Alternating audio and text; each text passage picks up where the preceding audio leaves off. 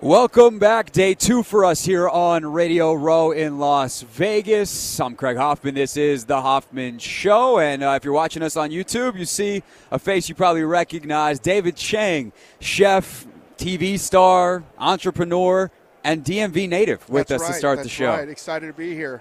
Um, so I was uh, I was doing my homework, doing my googling, and I was like, I know he's a DMV guy. I gotta I gotta see. He's probably a, a- Washington football fan. And the first thing that comes up is in 2013, Mm. the Kickstarter that you wanted to start to raise six billion dollars to uh, right. to buy the team from Dan Snyder back in the day. You had the price right. You were very early on that. I, I, I knew it was six. I, I literally spent a long time, days, trying to calculate what would it be for Snyder to sell the team, and I literally said six billion. Everyone laughed at me, but it, de- you're just a decade early. and I wanted to sell the team back to the fans of Washington D.C. So, you know, didn't happen. Didn't happen, but the, the, the witch is dead. Uh, yeah, and so that's kind of what I wanted to start with. Is like now he's gone. Um, how how has your fandom been affected by that? And like, are you back in? Are you are you all in on the Commanders as a fan again?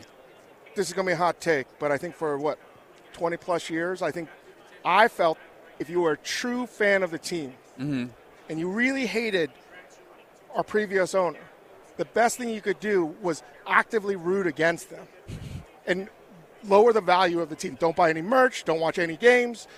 So, you know, that was that was going to be the only way we got rid of them, and everyone thought I was crazy. So, ironically enough, a team that's also been historically bad has been the Raiders. So I would root for the Raiders because they were always like just, you know, They caught you. They tickled your fancy. Yeah, 'cause they're, like, dysfunctional bad. Yeah, yeah. No, so all right. So you're you're out. Even no, I'm back in. I'm back okay. in. I'm back. It was always got to get rid of Snyder.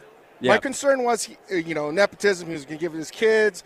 We were never going to get rid of him. So I got to be honest. I'm, I don't know how to feel yet with Josh Harris, Magic Johnson. I know I'm excited, but part of me, aren't you a little bit like? I mean, I think everyone's nervous because you just assume that it's got to be better. Like, it can't be worse, but not worse doesn't in, like inherently mean better. I'm very impressed with Josh Harris. He seems like a very smart guy who's hired very smart people, and that's definitely a change. But We've already brought over the Sixers' uh, game plan of trusting the process. Yes. we're really good at that. yeah, got to have a good process. I, I, I, I don't know. I'm, I, I, I read still. I, I read religiously everything that happens in the DC sports world, particularly the football team. I will never call them the Commanders or the previous. We need a new name. I, I think that's on the table. By the, The, way, the, the team needs to go back to RFK. yes. DC it has to happen. But um, there's some preconditions for me to truly get back on to, the bandwagon. to buy in. Yeah. Um, so I'm actually very interested to talk to you. I feel like a lot of these hits are probably a bunch of wacky, goofy bits, but like you built so many restaurants, and the restaurant industry is brutal. And having good, strong organizational leadership is necessary for success. So I'm actually genuinely curious, like in in your restaurants at Momofuku and, in all the different restaurants and, and brands that you've helped build across media and and in the food uh, and restaurant industry, like what are some of the common things that you know hey, this, the commanders are going to have to have these types of structural kind of stability points in order to succeed. Well, having been a terrible manager of people and, and, and been corrected to, and still trying to get better, I think the, the thing that we need to do that did not happen in previous regimes is, you know, letting other people make decisions and not micromanaging. And letting, if we make a mistake, let's not make the same mistake twice. And for years, we would make the same mistake. How many years did we win the offseason Super Bowl? Oh, uh, endless offseason Super Bowls. I'm I have so much uh, PTSD that I'm legitimately expecting the team to sign Jeff George as a backup quarterback. I mean, it could, it could happen. He's got to be, you know, in his fifties at this probably point. still but got like, a hell of an arm. Yeah, I mean, certainly, certainly does.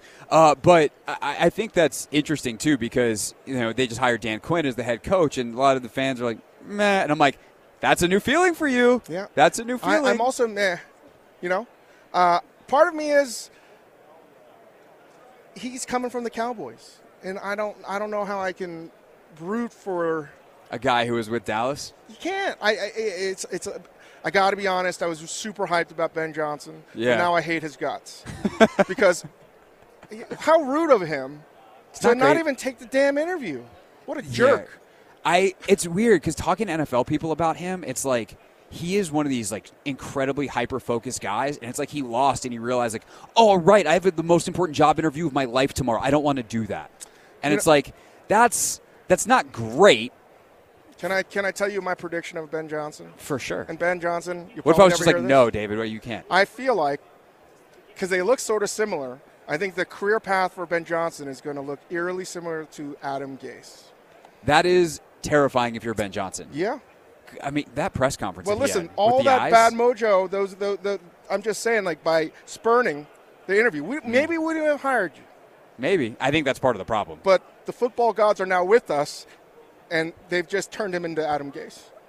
Sucks for you, Ben Johnson. You're now Adam Gase. Uh, ESPN's Dan Graziano later in the show with more on that uh, as well. All right. Uh, you have the new show out uh, on Freeform with Chrissy Teigen. Uh, now, actually, it just came out. Um, if you could have any athlete sit down with you guys to be on the show, who would it be? Uh, still Shaquille O'Neal, but can I be honest, man? Uh, we were doing the Amazon Thursday Night Football. I, I got to be with Doug Williams and Dale Green. That was the coolest at Old Ebbitt. That was the coolest thing, p- top five coolest thing I've ever seen in my life. What uh, Darrell Green, the, the best. Those guys both are tremendous storytellers. Amazing. Which is really what like the show. I mean, the show's about food. The show's about community. The show's about whatever Chrissy says when she's drunk, which is you know frequent. I've actually had Chrissy on the show twice back in college for me, like Wow. ten years ago, and we had her on the second time, and we go, "Do you remember the first? And she goes, "No." Well, she's sober now, and uh, she was filming. She was, She- she she was very remembers more? pregnant. Yeah, Yeah. she's she, she we, we had a lot of fun. We had a lot of good food, and uh, yeah, we have that on Hulu, uh, and we also have a show on Netflix called Dinner Time Live. What's that one about? Because you had Ugly Delicious Forever, which is so phenomenal. Sim- any similarities there, or different different concept? Uh, totally different. I'm literally cooking Tuesday, 7 p.m. Eastern Standard Time, live for guests, okay. and uh, it's uh, no one's helping me out. There's no commercial breaks. You're just you're just li- you're like right like right now. We're yeah, just live it- to the wolves. live exactly, and, it, and it's tough. But um, you know, I'm excited to be here. This is my first Super Bowl. I've never seen the media like this, and uh, besides the Super Bowl, there's also a huge event that's happening in the world, and that's Lunar New Year. Uh-huh. And Toyota's given us and me the opportunity to host a tailgate challenge that's happening in a couple hours, I think. Uh, Someone will tell you. You'll yeah. be there. uh, and and I got to pit two of my friends, two of the best chefs. If you get a chance to go visit Lasita in Los Angeles, uh, Nico De Leon is making a chicken sandwich, and we have Brandon Jew of San Francisco, um, one of the best restaurants and two of the best chefs, and they're going to have this chicken off. Tail, tailgate chicken off. Yeah. Nice. You get to, to pick one dish to make for a Super Bowl party. What's your dish? I gotta say, and this is. People don't love it when I say this. I'm a big fan of a, of a seven layer dip. Really? That is not the direction I would have guessed. But I, I Mm. You know why? it's not bad. You can make it early, and it's going to be good for like seven hours too. you Seven know? hours, seven layers. Problem is, you know, as much as fried ch- chicken wings are hard to do because they got to be hot. Nothing more. yeah. than- No, that's So you, you, I doubt you're going to have a host that's constantly cooking chicken wings throughout the hour. Right, you gotta And watch if they the do, you should, you know, put put a ring on that person, guy or girl. David Chang with us on behalf of Toyota. David, appreciate you, sir. Uh, when we get back, Noah Eagle, he's calling the Super Bowl for Nickelodeon. He joins us next. Nicely done, Anthony. Uh, it's the Hoffman Show. We're on the Team 980. We're always live as well on the free Audacy app. If you're watching us on YouTube at the Team 980, we're awkwardly spaced apart. No, I'm going to get closer to you. I, hope I that's okay prefer you. awkward spacing. That's what I'm Okay, best I'm gonna at. go- I'm gonna go really good as an then. awkward spacer. No, Uh, no, you do enough television. You know how this works. We have to be awkwardly close. That is Noah Eagle, everybody. Uh, he is calling the Super Bowl for Nickelodeon. What a sentence. yes, yeah. I, honestly, everyone keeps asking me, "Well, uh, could you have ever imagined this?" And no, why could I have imagined that this was going to happen? I don't understand. Did somebody 18 years ago think, you know what, one day the Super Bowl is going to be on Nickelodeon? I did think that for a second, but then I also thought they had Sweet Victory already. And that felt like a Super Bowl type environment. So maybe that was some foreshadowing. I don't know. All I know is I'm very excited. How different does a Nickelodeon like play-by-play preparation board look than a regular? Like if, if all of a sudden, if all of a sudden Nance gets sick and they're like, "Oh crap, uh, Noah, we need you to fill in with Romo." Like, are you like, "I'm not prepared for Yeah, this. I, I- need slime." I might the might, I might be the one saying, "Ooh, I don't know, Jim. I don't know." I, I it's very different. The board itself is at least the outline is there. Yeah. So I'll have the rosters, the depth chart, and the perfunctory stats. Yeah. But man, I'll perfunctory. That's a good Syracuse Yeah, word. th- thank you. Yeah, I like multi-syllable compound words. That's the way I do it. Multi-syllabic, kids. Yes. Oh wow, we're going extra here. We're going Yeah. the extra mile. I, I would say I, I still have all that stuff, the bare bones, but I don't have the nitty gritty that I would normally have for a game, which is probably the most important meat on that bone. Yeah. Instead, I've got references of SpongeBob and Jellyfish and Dora the Explorer and all of the extra stuff, Teenage Mutant Ninja Turtles. Of course. So I'm ready to go for the broadcast. That's more important for this one. Yeah, that's nice. All right, uh, since you won't get uh, as much football in the actual game on Sunday, you want to talk a little ball, and then I do want to. Uh, Lean into your NBA bona fides because the trade deadline, uh, I don't, the time change is murdering us out here. we have no idea what time it is, when anything is happening. But apparently, the deadline was 15 minutes ago. Is when is when I the think trade it was an hour, or was an hour? ago. I don't know. Some the trade deadline happened. There's Yeah, no more done. It's trades. over. So we will lean into uh, some NBA stuff here in a second with Noah. But um, I, the the consensus seems to be everyone's starting to lean into Kansas City with how they're playing as of late. Uh, and that Mahomes guy is uh, he's pretty good. Yeah. Are, are you are you a part of this this majority that's leaning into Kansas City? I don't know. I, I think I saw Scott Van Pelt who made the point about this yesterday, and I think he's pretty correct. So when the line first came out for this game, it was two and a half in favor of Kansas City, which uh, in favor of uh, San Francisco, excuse Yeah. me, which was shocking in many respects because Mahomes had been an underdog the last couple weeks, and we saw what happened.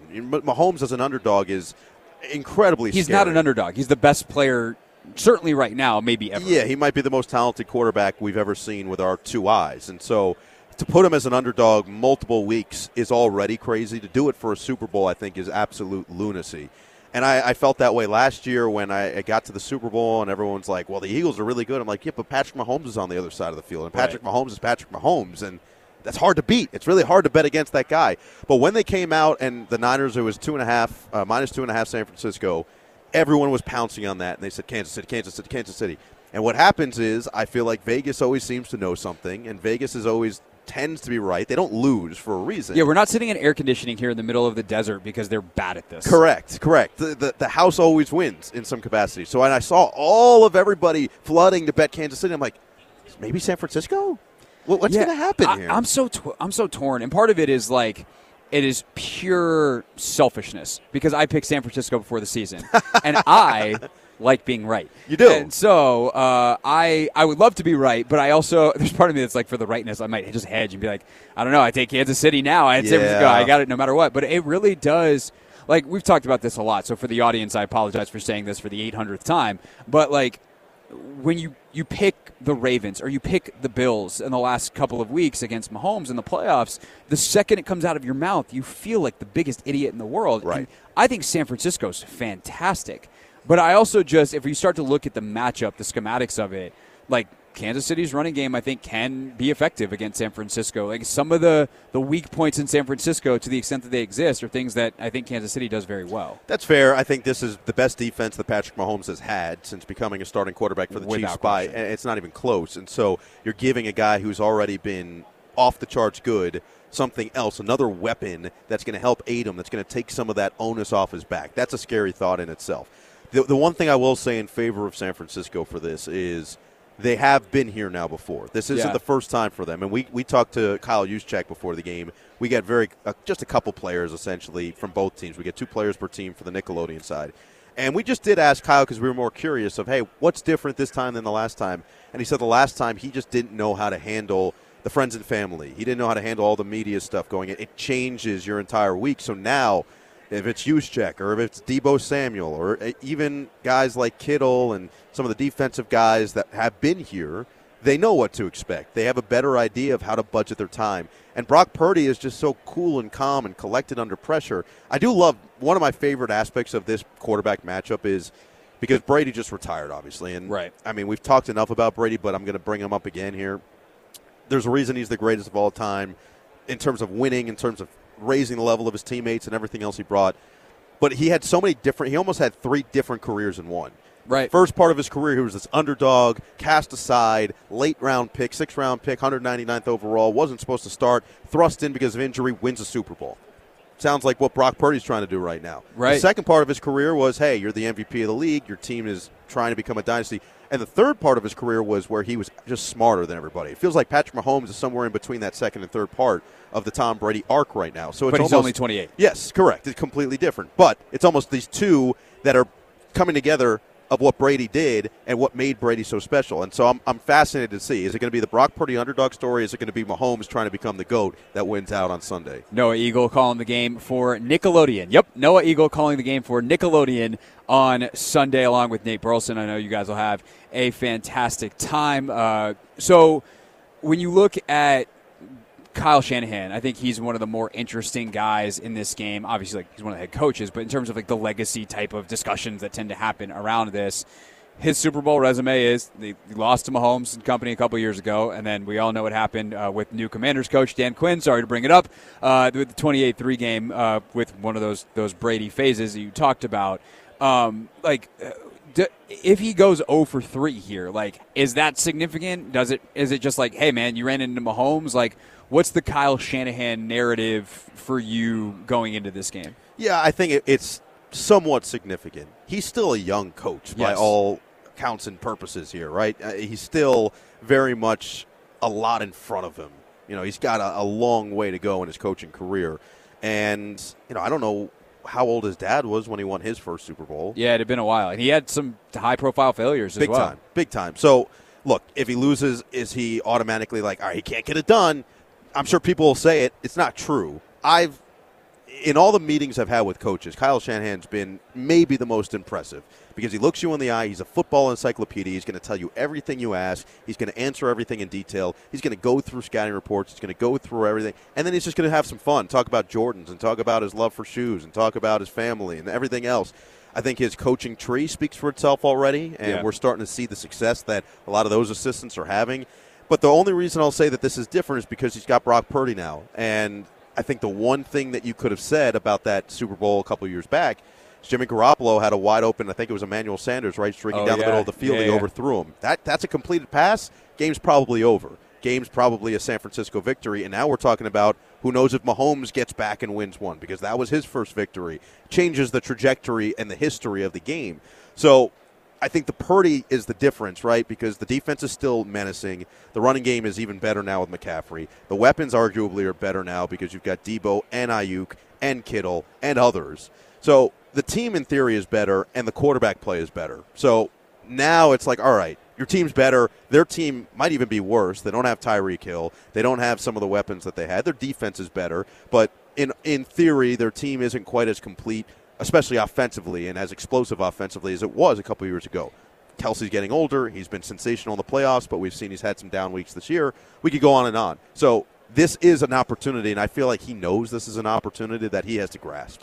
Yeah, no, I, I do think the having been there is a big thing for Kyle, and as you mentioned, for the team. There's just something about that of knowing, okay, this is what it's going to take. So we'll see on Sunday. Uh, obviously, the game is on CBS for the main broadcast, but if you'd like to watch uh, Noah call it on Nickelodeon, check that out. Uh, flip over for a little bit. Uh, you guys carry like the halftime show too? Like, how's that work? Come on now. Oh yeah. Not- so I'll tell you. I'll tell you a couple things. Okay. One, our game is going to be coming to you live from Bikini Bottom. So Okay. if you're a SpongeBob fan, that's a big deal. You know that it's a big deal. Two, the game's going to start with none other than Sweet Victory. That's Okay. going to start the broadcast, which is a huge deal. Now the energy is going to be off the charts, and yes, we will have Usher as well. So it's a, Okay. a total package. There you go. All right, so that's on Nickelodeon. All right, uh, Noah also uh, NBA play-by-play, uh, called Clippers games for a bunch of years on the radio. Uh, now working uh, on Yes Network for the Nets as well. So. How surprised are you uh, as we just pop the NBA hats right on Yeah. that Kyle Kuzma and Tyus Jones are still Wizards and we are talking after the trade deadline? I'm a little surprised, but I'm not completely shocked at the Because you know time. Wing or you know Winger from I know Michael LA. well. Yeah, I know Michael well, and knowing Michael, he's meticulous and he doesn't get trigger happy. He's not going to just make a deal for the sake of making a deal. He's going to make a deal with the idea of how it's going to impact the team in the future. And I think that he knows they've got some pieces starting with Bilal, and Bilal's going to have to be a building block for them, and he's going to improve. I think it's really hard now in the NBA. I think we've gotten, and really every sport, but especially in basketball, we've gotten to this point where let's just look at the trajectory of two different guys, right? Bilal Coulibaly comes in as the youngest guy in the draft. He is raw. He was a late bloomer. He grew into his body a little bit, and you can see some of that raw ability, but he's young. Right. Now, in the current landscape of the NBA, we just saw this with Killian Hayes, which I'm, i think Killian Hayes is a different circumstance because he's kind of shown what he is already. There, there haven't been enough flashes, but even like Coby White is a better example, right? Mm-hmm. Coby White, top ten pick out of college, he was one and done, so he was really young coming in. And after year three, everyone's like, I don't know, like is Coby White really going to be a guy who can impact the roster, can help winning or any of that? And this year he's having a breakout season, one of the most improved players in the league. He's 22 years old. Right. He's still so young versus a guy in Herb Jones who comes out and or even Terance Mann, better example. Terance Mann was 22, 23 by the time the season started. His rookie season started. He was a second round pick, and he barely played as a rookie. And most people, and I saw it, I was with the Clippers at the time. Most people around, not in the organization, but around, right, fans and other media and what, they're like, oh, well, Terance Mann's never going to play for them. Well, then Terance Mann the next year scored 39 points to send them to the Western Conference Finals. Right. So it's interesting because he's a guy who is older and developed quick into a year, but you don't look at those guys the same anymore. And I think Michael Winger, who was someone who was instrumental in bringing Terance Mann in, who was someone that was instrumental in really finding some of those younger players like a Shai Gilgeous-Alexander, he was huge on SGA and wanted to do everything in his power to keep him on the Clippers, as did Lawrence Frank. But they were big time talent evaluators. So the reason I don't think I'm shocked is because I think he looked at it and said, I can't get enough for the future of this organization. Right. To put the future of this organization, I can get enough for right now, but that's not what this team needs right now. This team needs more moving forward. So he's going to hold on to his pieces and understand that leverage comes with time and leverage comes with circumstance, and that circumstance and time could change. I think the other factor here is leverage comes with a market that actually can give you what you want. Exactly. Um, and I don't think that people fully realize how many picks are locked up that get unlocked at the draft. Correct. Like Kyle Kuzma, like the number of teams that are able to offer a, a first round pick or two first round picks or, or some whatever Michael Winger's price is is very small right now. Uh, draft comes around that next wave of picks gets unlocked. Some things get paid off in trades that are tying up picks. Like the market right now, I'm, I'm actually.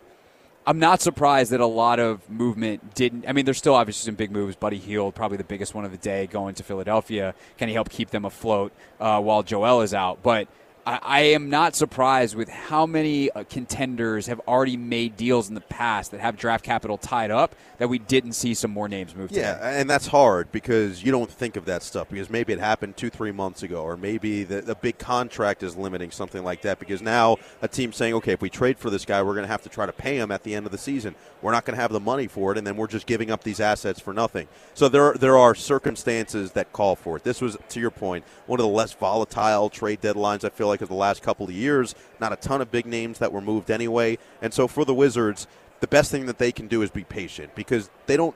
I understand that everyone's impatient. Everyone wants instant gratification. So everyone wants this organization to improve quickly and rapidly. The best way to do this, the best way to put yourself in a long term position of success, is to be patient and find your right moment. I know everybody hated the process in Philadelphia. I get that. I, I don't agree with everything that they did. But the one thing that got out of that they got out of it was Joel Embiid, who won the MVP last year, who is one of the best players in NBA history at his position. Yes. They got Ben Simmons, which eventually got them James Harden. They got Markelle Fultz, which eventually landed them some other assets. And look, he was a number one overall pick. They could have had Jayson Tatum. All of that aside, you look at it and say it netted them legit assets to set them up for the long term future. Right. So you've got to be patient here. Give it a couple years. Michael is a brilliant basketball mind. You've got to trust him. Yeah, no, for sure. That's Noah Eagle uh, taking off whatever hat uh, we just had him put on, his, his NBA hat, yeah. uh, and then he will parade himself around Radio Row and continue to tell all of the other radio stations about the Super Bowl on Nickelodeon. Again, you can watch that this Sunday. Noah, good to see you, buddy. A pleasure as always. Thanks for uh, having me. One of your pals, by the way, is Noah's also the uh, play-by-play voice of Big Ten football on NBC. Mike Locksley uh, stopping by. Locks, man. Uh, Jonathan Ogden before the end of the hour. What a show we have today for you here on the team 980. It's the Hoffman Show. We're on the Team 980, always live as well on the free Audacy app, streaming live on YouTube at the Team 980, live from Radio Row in Las Vegas, Super Bowl 58. Coming up on Sunday here on the Team 980. I know we just said that we'd uh, have Mike Locksley on the show now. We actually taped that interview before the show, and uh, I'll just be transparent with, with uh, the audience.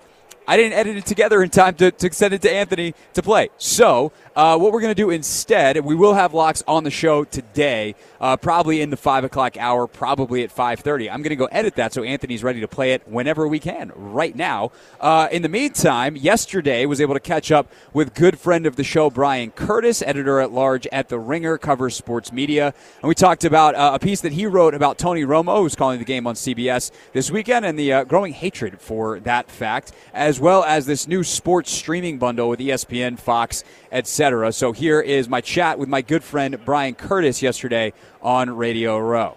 I actually wanted to ask you. So, Brian, uh, if you haven't heard him on the show before, you haven't read his work, uh, you're, you're missing out. Uh, great, great writer for The Ringer, covers all things media. You wrote a great piece on Tony Romo that we're going to talk about in a second. But I remember, I think it was the first year that we actually met at one of these. Um, I'd had you on the show before. We finally got to meet in person, and kind of you were covering the zoo.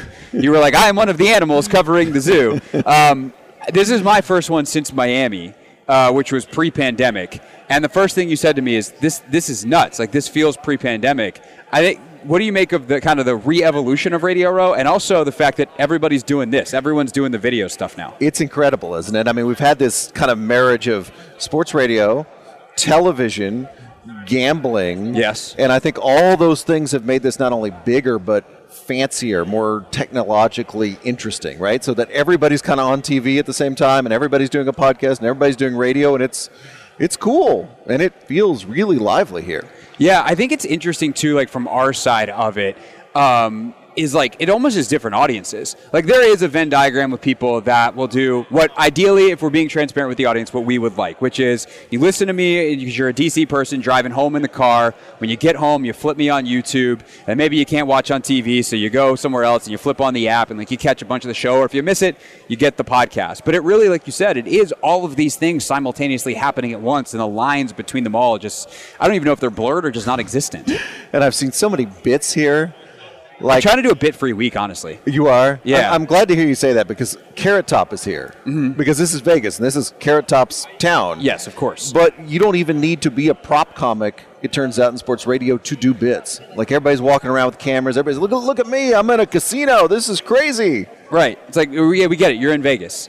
I, I actually, like, there were some bits that I was thinking about doing. I was like, you want to know what? Everyone's going to be doing bits. A lot of bits. And, and I'm, if we stumble upon a good one, look, we're still a sports radio show at the end of the day. We're going to do it. You're shameless enough. Yeah, There's the right I mean, bit. let's be honest. We know the medium, uh, but I'm not. I didn't- I'm not going into the week with any planned bits. So there's, for better or for worse, we're going to see how that goes. Um, all right. So you wrote about Romo for The Ringer. Um, he is such a polarizing figure at this point. Although I do feel like the, his his uh, approval rating is dropping dramatically from the universal love of him when he started. Like, what do what do you make of what is like? Has he changed or have we changed? I guess is where I'd start. So it's a great question. This is where I start with him, Craig. It's almost like he is one of those NFL quarterbacks who shows so much potential, so many traits, as we like to say, so many good things, but then also makes so many big mistakes. So the thing is not that he is elite, as we like to say about quarterbacks, or terrible. He is sort of both of those things at the same time, sometimes in the same broadcast. And that to me is the real puzzle of him because it's not like he's a bad announcer. He's a number one announcer. I firmly believe that. Even when I'm throwing things at the TV, he is a number one guy in the NFL. But I look at some stuff he does and I'm just like, dude, you're seven years on television and Right. you're still doing these little things, which we can get into if you want to. Yeah. It, it's weird. What do you, well, let's go into it. What are the what are the little things? So my big complaint about Tony Romo is loves quarterbacks, loves wide receivers, loves a defensive back once in a while. He doesn't care about anybody else on the field. I mean, just doesn't care. If you watch, it was a play in the AFC Championship game where he was like, "Look at this, uh, Isiah Pacheco sprung by a pulling guard." He didn't ever name the guard. He doesn't even say his name. Later, he would say, "You know those Ravens tackles? They're the best in the game." Doesn't know who they are or doesn't say their name. And it's like this just lack of curiosity about everything in the NFL except quarterback play, scheme, eye in the sky. I'm going to draw you a picture with my telestrator. It's really, really weird, I find. That is very interesting. I had not necessarily noticed that. Uh, Brian Ringer from, or Bryan Curtis from The Ringer. Brian Ringer. Brian Ringer. I my mean, friends some, call me. You've, you've been there a while, man. I have. You never It's- know. At this point, I, What I don't know what Simmons Change has my done. name, I like Ocho Cinco. Yeah, whatever Simmons, whatever you want, man. uh, no, it, Bryan Curtis from The Ringer uh, with us here on the Hoffman Show on Radio Row. Um, I I think where a lot of people go sideways with Romo is the just over exuberance for everything. oh, Jim. Yeah, and it's kind of just, hey, man, like let it breathe. And I, I also wonder, especially as a contrast to Olsen, who's so authoritative. It almost feels like a kid who can't believe he's there versus Olsen, who's like, I am here, I belong. How much do you think that maybe the, the comparison with Olsen or like the other alternatives of some of the top guys uh, maybe highlight that thing in Romo that a lot of people don't seem to like anymore? I think it's especially true with Olsen because Olsen will give you 90% of that Romo enthusiasm. Like Olsen feels like I am ready to call this game at Fox. I'm excited. He loves to be there, This but- is awesome. But moment by moment, I'm in control. Mm-hmm. I have command of the game. I'm not going to see a play that's so great that I just lose my mind and start screaming, right? I'm going to be like, here's what happened. Let's lock down. Let's do this. And then let's get excited. So yeah, I think I think we found like Romo 2.0 or the T1000 if you want to go back to the Terminator movies. we found the more technologically advanced Romo and it is Greggles. Do you think that like is Romo long for this, or is he gonna have all these people ripping him apart and just be like, I don't need to do this. I've made so much money. So that's a fascinating question. There's 17.5 million reasons a year that he is long for this game. But you know, he was I grew up a Cowboys fan, Yes. or am still a Cowboys fan. I never got the sense that Tony Romo cared all that much about what people thought.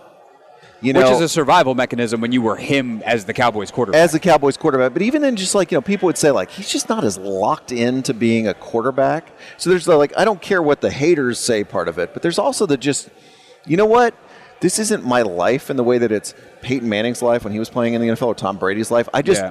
I just am kind of I, I care about my job. I wouldn't say that about him, but I just don't get the sense that it like hurts Tony Romo's soul if he gets bad reviews. And then I would say the same thing about Tony the quarterback. It's weird Yeah. how they're similar characters.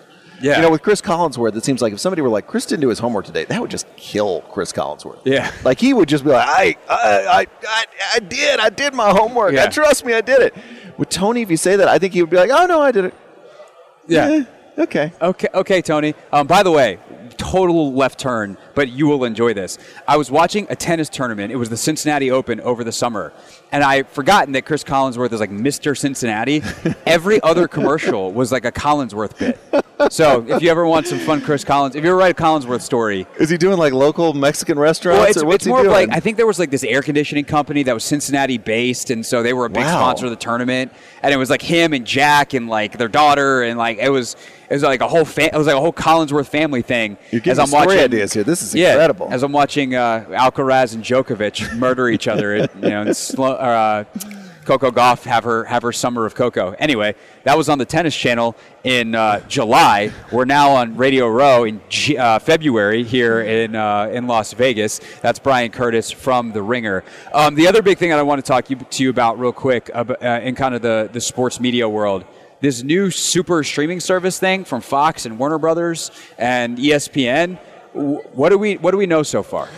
it's really interesting. So we know that the three companies you just mentioned, Yes. and all the networks that are underneath there, so ESPN, Right. ESPN2, and everything else, SEC Network, you're going to be able to get them as one streaming package. We also know from CNBC that this is going to cost somewhere between forty-five and fifty dollars a month. So the question to me about this new super streamer thing is, who is this for?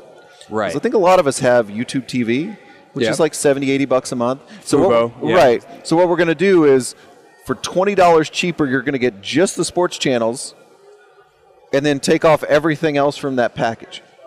It's like a, s- it's like a, it's a bundle, but it's not as big a bundle. right. So this is one of these things about this age we live in. There's all these announcements, all these press releases, and I'm kind of like, are we just making press releases and we're trying to hope there's an audience for what we're selling here? And if it is, we'll follow through on it. yeah. It is bizarre because I do think that many of us have come to the realization that killing cable was a terrible idea. That it just was easier to have a reliable thing that worked and within one system if you want to switch back and forth between games. And if you're watching one on the ESPN app and one on uh, you know Peacock. Like you can't do that on your Apple TV quite as easily. Um, but I also like I, I think it's more interesting. I'm going to play chess here. I'm going Here we to go. to I'm to We're not playing idea. checkers anymore. Uh, like these companies have also all been in the mix with, for instance, the NFL to take over NFL Network or some of these leagues to like really cross the lines of media and sports. And I just think it's fascinating that even without that, they're willing to work together. It is. And I think that's a bunch of people that are groping for a solution, right? They're just like, what are we going to do? And, you know, ESPN is, I think, the biggest, just because they were the biggest bully on the block in the cable bundle. Right. Charging people 10, 12 bucks a month, everybody, no matter whether you watched ESPN or not. Now they're like, oh, we lost like 30 million of those subscribers over the last couple of years. That's a real number. And we got to figure out how we're going to pay for this network. And by the way, sports rights are going up. Right. We got the NFL, we got the Super Bowl. We're about to have the whole college football national championship playoff. There's just a lot of money there. And everybody's just like, we don't know how to pay for it, so here we go. Right. Here we go, as, as Tony Romo would say. Yeah. And let's figure it out. Yeah, no, it is. It is very bizarre. I will say one thing that I read. I don't know if you saw this as well. Is like if you're already a subscriber to one of those other streaming streaming platforms. So I guess currently for Warner Brothers it'd be Max uh, slash HBO Max, uh, whatever Fox is offering, and then ESPN Plus. You would get access to this bundle. I think you could add it on. You could bundle it with your other app. Now I there's just feel like we're in a bad just, State we're just commercial. adding, and this is again, like you said, cable was. I, I'm like you. I think that forget streaming, forget everything. I just like I want something where I don't, where I can watch all the games. Yeah. Or I never have to be that guy on Twitter who's like, oh, "Where's the game? I can't get the game." I want to watch everything. As a sports fan, this is a step toward that, but it's not everything. Well, I think it's also fascinating too, and talk about being off, you know, off topic here uh, as we're on on NFL Media Row. But like, I look at the NWSL's new media deal or the WNBA's, and, and I think the some of the the Division One college football uh, conferences are doing this too, where all of a sudden the rights are split. Yes. and it's like I want to watch an SEC football game. Where is it? And I guess NFL fans have been dealing with that for years, but it's like okay, we're Fox or CBS, we got it. But if you're if your team, and it's also once a week and like whatever, but I, I do think it's interesting, like kind of the the changing dynamics in that way too of wh- literally where is the game and will I guess what they're betting on is people will pay for this thing so that they know where the game is. Mm-hmm. And again, it gets you a parlay there, but it doesn't have CBS. It doesn't have your Prime games from Amazon. I mean, it's just a real, like I said, get, we, we get partway down the road here, but we still don't have something like the old cable bundle, Yeah. which is kind of what I think everybody wants, even if it's just for sports. Yeah. So, uh, very interesting times in sports media. Bryan Curtis, one of my favorite guys to chop it up with. Uh, you can read his work in the Romo piece at theringer.com. Bryan, thank you, sir. Always, Craig. Be good on Radio Row. I'll do my best. The Jabberwockies just walked by. Did you see that? Oh, man. We are in Vegas. Showtime. Uh, be back in just a moment. All right, that was yesterday. Got the chance to catch up with uh, my pal Bryan Curtis. Coming up next, Jonathan Ogden, NFL Hall of Famer, joins us on Radio Row. It's the Hoffman Show. We're on the Team 980. We're always live as well on the free Audacy app, streaming live on YouTube at the Team 980. Coming up at the top of the hour, Nora Princiotti, good friend of mine, good friend of the show. Uh, she is a writer uh, and podcast host for The Ringer who has two specialties. She is someone who knows football and the NFL as well as anyone. She is also incredibly popular in the Taylor Swift universe because of the podcast she does with Nathan Hubbard called Every Single Album. So uh, we're going to have a, a really fun conversation with Nora about kind of the intersection of Taylor Swift and the NFL, um, both directly but also kind of what makes each entity so popular in fandom. I, I think it'll be really fun to talk to Nora about all of that. That all part of our big game coverage on the Team 980 presented by Solo Stove. Feel the heat of the world's most popular smokeless fire pit, solostove.com. Uh, in just a moment, uh, you see the, if you're watching, this is not a Taylor Swift pun, but you see the blank space right here, the chair, where in a moment we will have seated a Super Bowl champion who was a nine time All Pro and 11 time Pro Bowler. Uh, also, St. Albans alum. Uh, so, no, Danny Rouhier is down the dial at, at 1067 The Fan. Uh, we're going to. We're going to have our own St. Albans alum here uh, as Jonathan Ogden is going to make his way over. He's uh, wrapping up actually an interview with NBC4 right now within my eyesight. So we will uh, We'll have him in just a moment. Uh, be fun to talk to him about uh, obviously his playing days and, and, what he's doing now with the NFL Alumni Association. Uh, so all of that coming up in just a bit. Later on in the show, though, Dan Graziano, ESPN, he did so much reporting around the coaching searches for the Commanders and everybody else. So we'll kind of take it back, go behind the scenes there, uh, coming up in just a few minutes. Uh, so we got that. Uh, we have who? Oh, Randy Moss, uh, not the receiver, uh, the NBC reporter uh, who's I think uh, he's he's pretty fascinating because he's a guy that covers. He, he, worked for NFL Network, so he's covered the NFL for a long time, um, and he works for NBC. But he's also big in the horse racing world, which is a sport that has been built on gambling. And so to see the gambling world intersect with the NFL uh, is why when his name came across, I was like, yes, I would very much like to talk to you. So uh, NBC reporter Randy Moss coming up at 6:30 tonight. Uh, but right now we are going to welcome Jonathan Ogden to the show. Uh, he is coming over, of course, the NFL Hall of Famer, former Ravens tackle, uh, joins us. Uh, Jonathan, thank you so much for your time.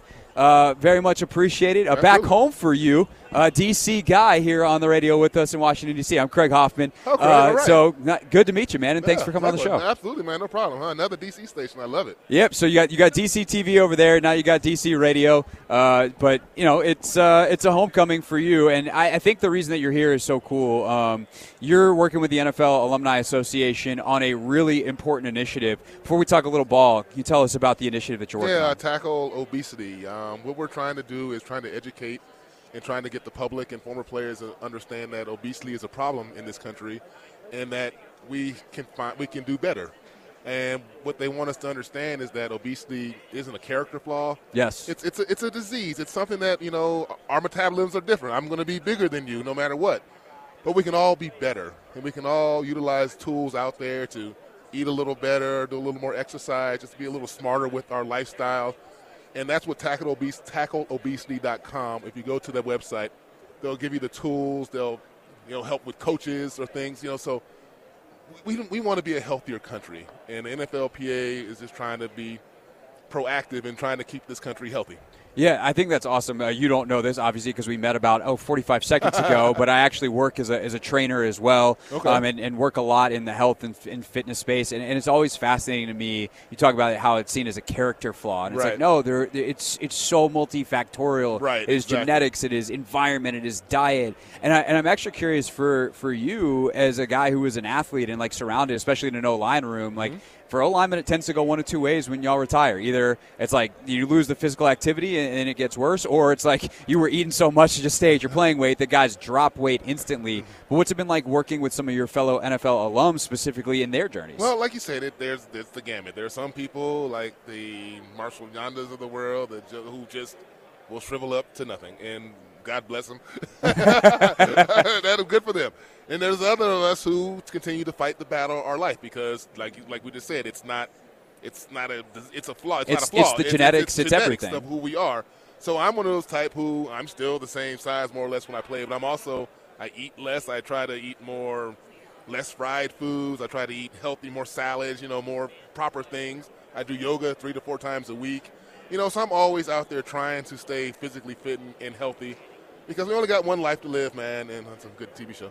But uh, and, and we're, we're, out here trying to just do the best we can, you know. And um, I want to enjoy my life. I mean, I, I try moderation, obviously, because we, we can't. It's a lifelong battle. It's not right. a one week or one month thing. It's something that we have to learn how to do for the rest of our lives. Yeah, there's so much psychology in it. Uh, we can talk about it for a long, long time, Absolutely. but uh, that's a it's a different show, different yeah. different podcast uh, in, in, my life. Uh, but I do want to talk a little ball with you as a guy who uh, was an offensive lineman and as good as anyone who's ever done it in the NFL. That's why you got that. Was that Super Bowl ring or the Hall, of Fame Hall, ring Hall on? Fame okay, ring. I, I, only caught uh, a, a, very large shine reflection in my oh, eyes. Oh, sorry. Oh, yeah, I know. Oh, yeah, the, the, little the little one. You got one of each, so you know that's that's, that's nice. Um, I, obviously the Commanders just hired Cliff Kingsbury to be their offensive coordinator, yeah. air raid guy, and I think one of the big questions that we have is the marriage of the pass and the run and kind of the protection scheme. When you've seen like successful offense and and offenses that make offensive linemen's jobs easier and thus uh, better chances of actually being successful. What are the things that you look at from a protection run game and how that marries with the pass game that, that you think are essential? I, well, first of all, I'm old school because I played in the '90s, so I'm a huge believer that the run sets up the pass. Or in a in few circumstances, you can kind of pass up the run, like Peyton did that somewhat. But uh, the key is to have good players. I mean, it really is. I don't care what scheme you have. There's no genius scheme that can outfox great players. So I mean, but it's a combination. You got to have the good coaches. You got to have the good players. You got to have the right scheme. You got to have it all. Um, so but to answer your question, a good running game and passing game are symbiotic. They play off of each other. You know, you have good play action runs that will set up the pass and the pass that you line up in pass formations, then you run the draw on them. You know, you, you learn to kind of take what the defense gives you, but to try to confuse them. But you got to have players at all positions who can execute. You got to have a good running back, got to have a good quarterback, good receivers, good linemen. So it, it's kind of like you got to figure out who you have and how can you maximize the players' talents that you have the best. And so that's the challenge of being an offensive coordinator is these are my guys. Okay, what did they do best? How am I going to get this not like run my system, but we're going to morph my system a little bit to work with a talent that we have while we maybe go look for talent that can do the things that I really want to do. Right. But if we don't have that, how can we get the best out of this? I'm not going to force this round peg and well square peg into a round hole. You know, I'm not going Right. to do that. I'm going to find a way to get something out of them. So when you see, obviously, because like anyone who gets drafted in the NFL is supremely talented, physically gifted Yes. wise, and the coaching is part of what you said. Obviously, with the hey, let's make sure that we're putting guys in the right positions, but it's also the ability to teach. Like, who are some of the best teachers that you ever work with, and how do they shape your career? Hmm. Most of them are teaching. I felt like that was an original question, Cy. You're going to do a thousand interviews today, and I asked something that hadn't been asked. I win. I just won the Super Bowl. I don't think I get a fancy ring, but that's okay. okay. okay, so you said the question was. The question, and then No, I ruined no, it, no, and then I no, no, ruined no, it. you were great. Uh, No, no, you're- the, you're right, The you're question right. was about the best teachers yes, that you've teachers, worked with. teachers, teachers. Um, I was. I know uh, the best teacher I had was probably my high school coach, and that's probably where I learned the most, because I never had any real. What happens with offensive linemen is you learn bad habits. Uh, you, the young linemen don't bend their knees. They don't put their hands right, and you gotta. And if you just depend on pure talent and don't learn the technique at a young age, you got a lot of bad habits you have to break. So I was very fortunate to have a, young, um, a man who was my coach in high school, who played the position. He taught me good technique. So that really helped me. So when I got to college, I never had to break any bad habits. Now they, the coaches in college might have added a few things to it, Right. you know, especially scheme wise and combination block wises and short setting and things of that nature. But the Right. basics of hand placement, foot width, knee bend, all those things that are what you have to have as offensive lineman really were instilled in me in high school. And, Yeah. in the, and in the pros, I, I had some good coaches as well. Um, but it's it's more about, to me, it's more about the schemes that they implement coaching in, co- in, in, in the pros. You know, technique is, they teach technique as well, but it's more about that. Gotcha. Well, I would love to talk to you more. Hopefully, we can get something scheduled. Uh, not when you're running around doing a I thousand know, interviews. I know, I know. Because I'd love to talk to you more about O line play, but also about the initiative that you're working on. I'll uh, reach back out to the people who are, who are uh, parading you around here, uh, and we will uh, try to set that up. But Jonathan, right, appreciate the time. It's Jonathan Ogden, everybody, DC native, St. Albans alum, and NFL Hall of Famer with us here on the Hoffman Show. Nora Princiotti from The Ringer joins us next. All right, welcome back to Radio Row, hour two here on the Hoffman Show. Uh, we are Anthony. We can skip the fancy "not my beat" imaging. Uh, I don't think it actually does justice for our next guest because, as I told you via text message, Nora Princiotti, good friend and uh, Ringer staff writer and podcast host. Hello. There's never been a phrase or anyone who has had more of like "this is my Super Bowl" Thank than you. you this week. Thank you. I do. I, I agree.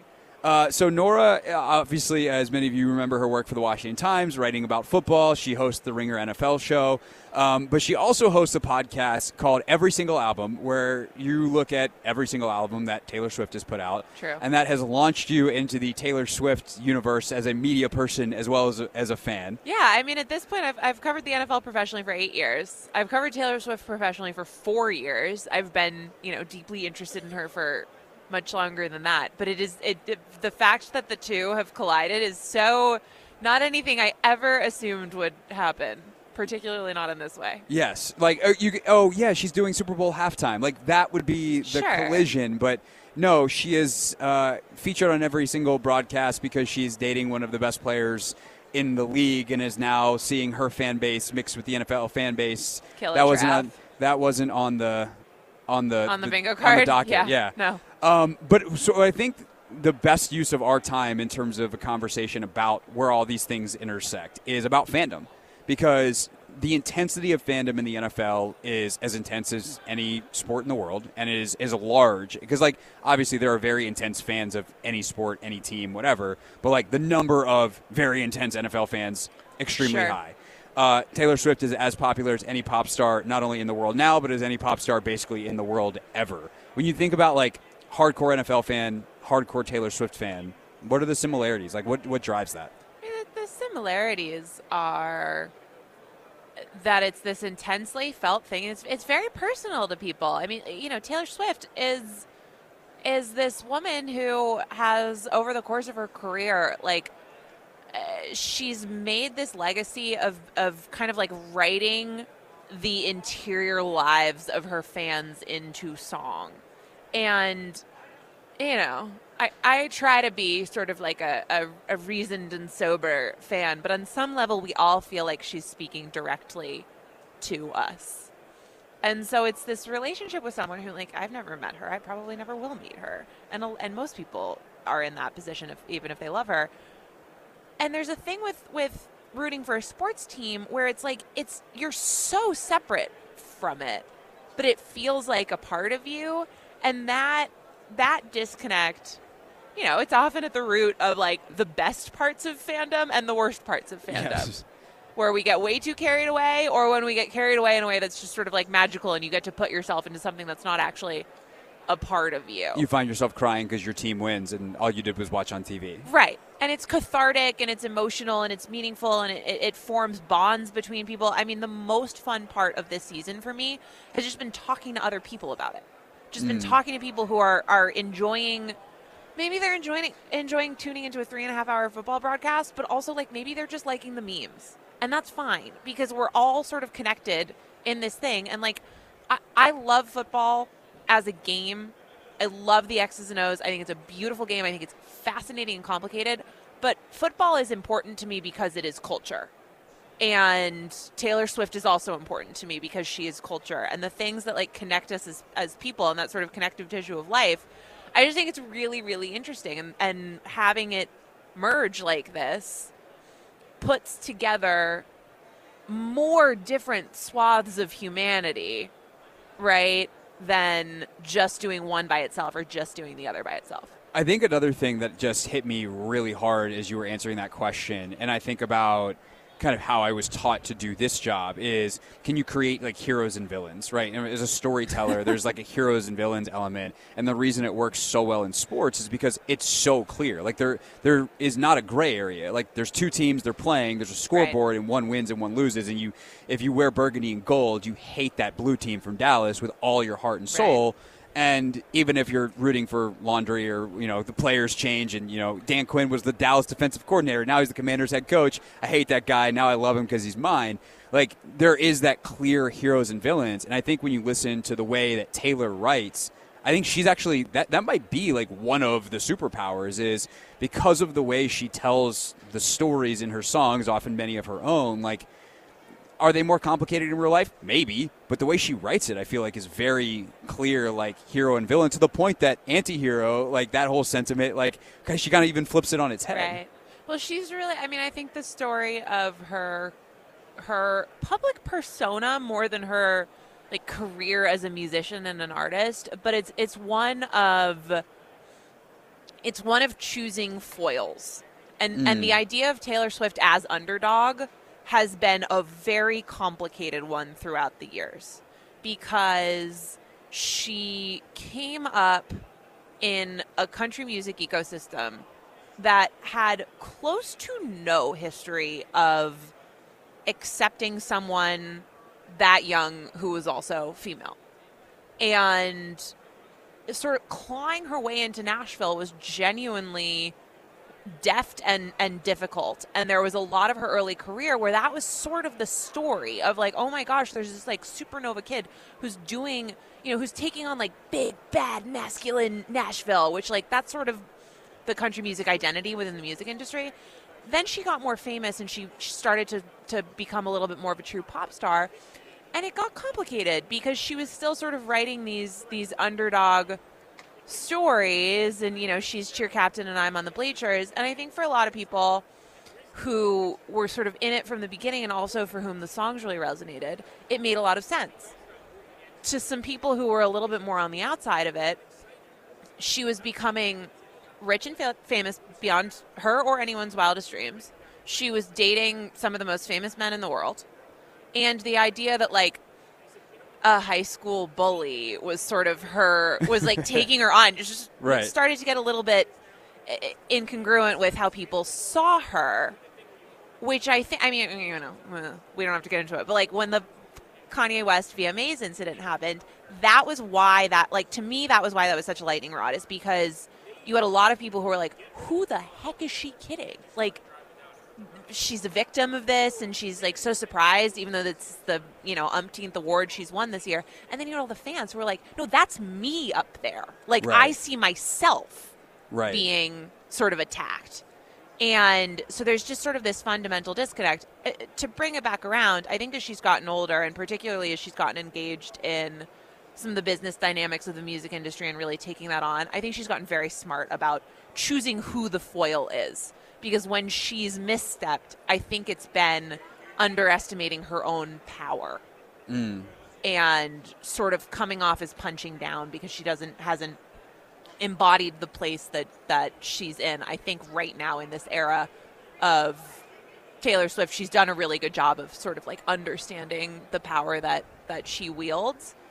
So in that sense, like the the hero villain anti-hero you know favorite underdog dynamic that is so core to sports it is really really core um, to her story as an artist definitely but especially as someone who we just like consume in public as a celebrity Nora Princiotti is our guest here on the Hoffman Show. Uh, the podcasts, NFL, the NFL or the Ringer NFL show, and every single album, no matter which one, uh, which side of this conversation interests you more. She has a podcast for you. I do. it's actually interesting to hear you describe that though, because, and I'm not just saying this because like she's now associated with the Chiefs because of Travis, but like the Chiefs are the latest example of seeing that same arc. Like they're the underdog story, right? They're they're led by Andy Reid, chronic underachiever in Philadelphia, Patrick Mahomes, who everyone knew was like ridiculously talented, but he wasn't the number one overall pick. It's like, ah, can this Texas Ted, Right. Texas Tech fling it kid put it together? Uh, Travis Kelce, third round pick, and like they kind of put it together. Underdogs, everybody loves them. They're going up against Brady uh, to, to start, and now they got to the point where I feel like we are, especially if they win on Sunday, we are at a mega tipping point with the Chiefs where everyone kind of hates them now, and all they've done is do continue think to be they them. will though like that's I, I- that's a huge question to me because they're not I feel like it's already hateable. happening. See, I agree with you, but because this because the way fandom is is so emotional and it's not rational, I like I already sense that it's happening. Like people around here in this zoo of media dorks that we all are, like people are picking the Chiefs. But the the narrative around Kansas City is now like, oh, they're spoiled or they're this, and all they've done is continue to do the same exact things they've done the whole time. I find that so slippery though, because what is it like? Why are they spoiled? You know, with the Patriots, it was so easy. It was Spygate. It was Deflategate. They're cheaters. They hate each other. Brady is like this, you know, becoming this woo-woo guy who doesn't want you to eat strawberries, and and Bill Belichick has never smiled. It's really Andy Reid is like, here's my cheeseburger Right. recipe, and Patrick Mahomes is like, I have a goofy voice and I never say anything. Right, Like, but I think it's you know they, they get the commercials and it's the fame and you know they get a bad call in whatever game that was and Mahomes like loses his mind. And, Right. you know all those things that were admirable about his competitiveness and you know all that stuff. And also part of it is just the heroes and villains. Like they've made their rounds of the NFL kicking everyone else's ass. And like when the bully has beaten you up enough times, you're like, "Hey, I don't Right. like that guy anymore." Right. I, I, I think you're spot on in terms of the dynamic, to me, it is just a really open question which one of those things happens. Because if they win this game, I think that they are chasing Brady and the Patriots and literally no one else. Um, and, you know, when we talk about Uh, the Josh Allen Bills or the Joe Burrow Bengals, it, it's not sort of like, is there a 1B to this era? It's like we sort of understand that everybody is second Yeah, it's the 96 it's- Bulls. Right. It's Jordan, or it's to some extent, you know, Brady and the Patriots with a with a who's going to be the Giants of this era thrown in. I think that's very true, and if that does happen, I will be very curious to see if like league wide people find something to latch onto to hate them with because I just don't know what it like. Well, I mean, the just part of it too is like, and not to be like the sports radio guy who's like, well, my mom, but like, I've had my mom is a football fan, and like, she is one of these people that is just like, I want to see someone else win, and like, there's part of that too. This um, this idea that like we want to spread the wealth, which is hilarious because I think if we're in the business, which we are, we know that's actually not true. Like greatness drives ratings and interest, and you know, d- yes, if Steph Curry and LeBron are playing in the sixth straight NBA Finals, eventually th- there is some like yes, something new. Um, but I do think part of it is just like people feel bad for Josh Allen, like people feel bad for Yeah. Joe Burrow, people feel bad and want to see someone else win, and so um, it's funny because like the Niners have been the best team in the NFC the last what six years if you Right. take the aggregate, but they are now seen as like oh this underdog go get him Kyle Shanahan you underdog you uh, because of who they're facing. Right. I will say I was very happy to, to hear Mahomes this week. He got some sort of underdog question. He was just like, I, I don't really ever think that I'm the underdog, which to me is so refreshing. Because Yes. even those, like, I mean, I covered some of those Patriots teams, and they were so good at twisting themselves in knots, being like, everybody's counting us out. I mean, they did it. You know, look, maybe they knew something that everybody didn't because they went on to lose the game. But the Eagles Super Bowl, they're, Tom Brady's going up against Nick Foles, Right. And they were they were just that entire week. They were like, "We're the, nobody believes in us. We're the underdogs." It's just it is such an athlete talent. So I do have to hand it to Mahomes for flipping that on its head a little bit in the middle of the week and just saying like, mm, "I I sort of think I'm going to win most games." Uh, who do you think is going to win the game? I do uh, the Kansas City Chiefs. Yeah. I feel like that is the the I'm now I need to come up with a new phrase because I just feel like I'm saying the same thing to every guest now. But it does feel like the, the sliding sentiment of the week is everyone's just like, oh no, we, we bet against them with Buffalo, we bet against them with Baltimore, and we can't possibly be stupid enough to do that again. I mean, that's me because I I I really owed Chiefs fans an apology because late in the late in the year, I was so out on them. I, I just I mean, really after what happened to them in Baltimore, like. I mean, sorry, not in Baltimore. After what happened to them uh, on Christmas Day, same day against Yeah. the Raiders, like, makes sense. Yeah. And it just, you know, statistically, there was something that really ended up being compelling to me, which was just that um, through the end of December, if you looked at the numbers, Mahomes throwing to running backs and tight ends was still Mahomes. You know, was a top three quarterback. Mahomes throwing to wide receivers was like statistically equivalent to Mac Jones. And I was A, just a like, phrase, by the way, you never want to hear about. you about never want to hear it. You just never, ever, ever want to hear statistically equivalent to Mac Jones. It's very bad. And I just went, you can't win a Super Bowl like that. I'm sorry. You just, it's not possible. I'm done. Like I'm, I'm, I'm not going to do the thing that I did at the beginning of the season, where I picked Kansas City until someone proves otherwise. I, this is actually the thing that that turns that around. And then they're in the friggin' Super Bowl. So Right. I'm just like, all of right. course. Um, I think there was a stat, whatever the last game that MVS dropped the ball was it Packers maybe uh, that they had the the no call PI Oh, situation. yes. I think it was after that game. That was the fourth time that a game winning pass had or potential game winning pass had hit a receiver in the hands and fall into the turf Yeah. uh, which is just bananas. And you're literally just going, if literally their wide receivers, receiver is in the name, could catch the football, this would be one of the best teams in the NFL. And fortunately for them, like Rashee Rice has learned how to catch, and MVS makes a huge catch in one of the playoff games. Like it, it really, for all of the problems that it seemed like they had, it really kind of came down to the fact that their receivers couldn't catch the ball, and now suddenly they are. Well, and also in the fact that they had continued to try to incorporate those guys, right? Where pretty late in the year, and they'd had the issues, they still, you know, Kadarius Toney was getting some meaningful snaps, and uh, Mecole Hardman was getting carries near the goal line, and, and it wasn't working out. I'm just going like, geez, like if if these players have to be getting the ball in high leverage situations, I don't trust this team. What they've done, which it's sort of in hindsight seems so obvious, but in the moment it seems like, well, you can't get away with that. They've eliminated those players from the offense. Right. It's Travis Kelce, it's Rashee Rice, it's Isiah Pacheco, it's Mahomes scrambling, and that's that's what we do. Yeah. I and mean, that, it's just that's it. by the way, what a wacky bit that Eric Bieniemy was in the locker room the other day. Yeah. That's that's tampering. He was under contract with with the Commanders. Well, but so I, I saw a story in the Washington Post, I think that published even just a couple hours ago that, Okay. that allegedly they gave him permission. okay, that would make a lot of Um, sense. I know Nikki was working on that. Yeah, yeah. So I think that went up this afternoon, and it, it did. It's funny because it wasn't. I guess like, EB wasn't super confident he was getting the head coaching job. Well, so here. that's that's what it that's what she wrote in the story, and there wasn't sourcing attributed to it. So I wonder exactly where that information is coming from. Although, obvi- like, Like, yeah, I we're not very second-guessing trust it. Nikki. Yeah, this is just sort of like journalism hat on. Yeah. Um, but it, yeah, it was that once it was sort of clear that he wasn't getting a job and that he was going to be on his way out there, um, they granted him permission to do it. That is interesting, just because the the job stuff was not wrapped up by then.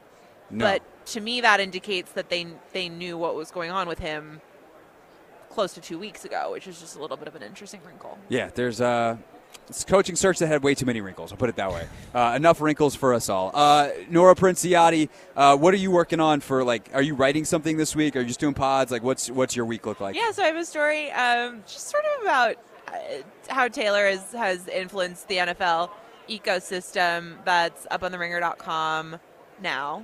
Um, and tons of pods. I did the press box pod with Bryan Curtis Oh. today. Ringer NFL Bryan, show, who was as on the show earlier today. No way. Yeah, Bryan wow. Curtis, longtime friend, good Bri- dude. Bryan Curtis, excellent people. Yes. Um, and I'm surprised to hear you say that, even though, well, I'm, I'm not actually, but Cowboys, noted Cowboys fan, Bryan yes, Curtis. no, he says it every time he's on the show. I'm like, Bryan, do you trying to make the audience hate you? what What are you doing?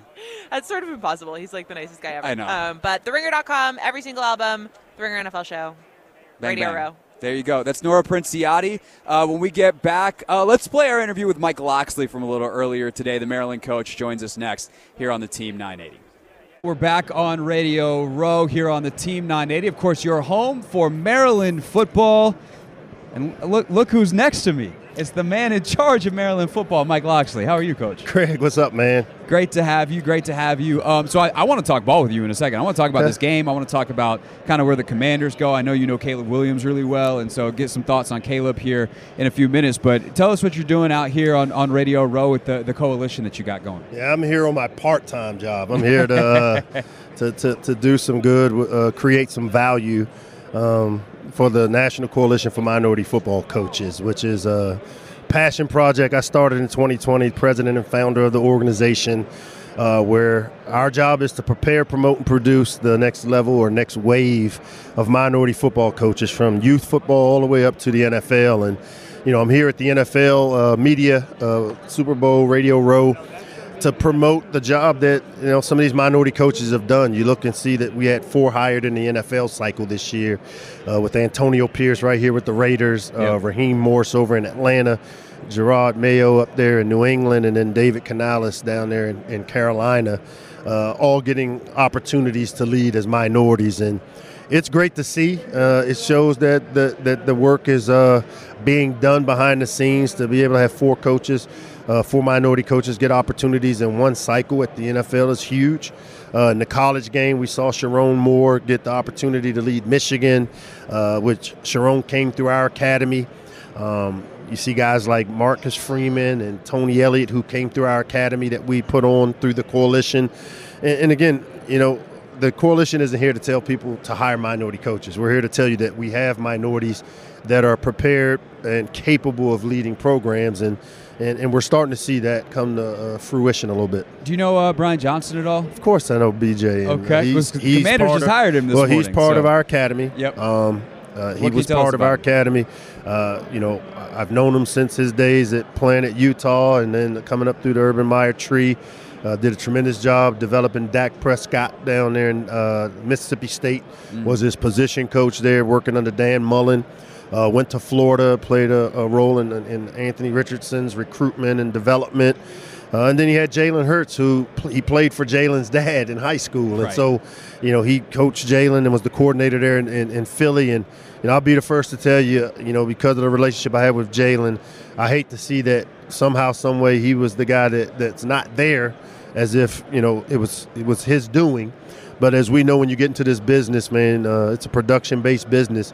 Uh, I think he's a big-time coach, and I think that he's a guy that'll be a, a guy that'll lead a program here in the near future. I think something we saw, for instance, last year in Carolina is you can have a lot of smart minds in a room, but if it's not a cohesive vision as, as a football staff, it's not going to go very well. How do you think that, that Brian fits with what Cliff Kingsbury does stylistically and, and whatever you know personality wise about Cliff? I think the big thing with Brian and, and what he, he does is, uh, you know, obviously they're going to run Cliff stuff, and, and, and Cliff has uh, a system that he knows really well, is the air raid system that he's adapted to the pro game, and you saw what he did with Kyler Murray.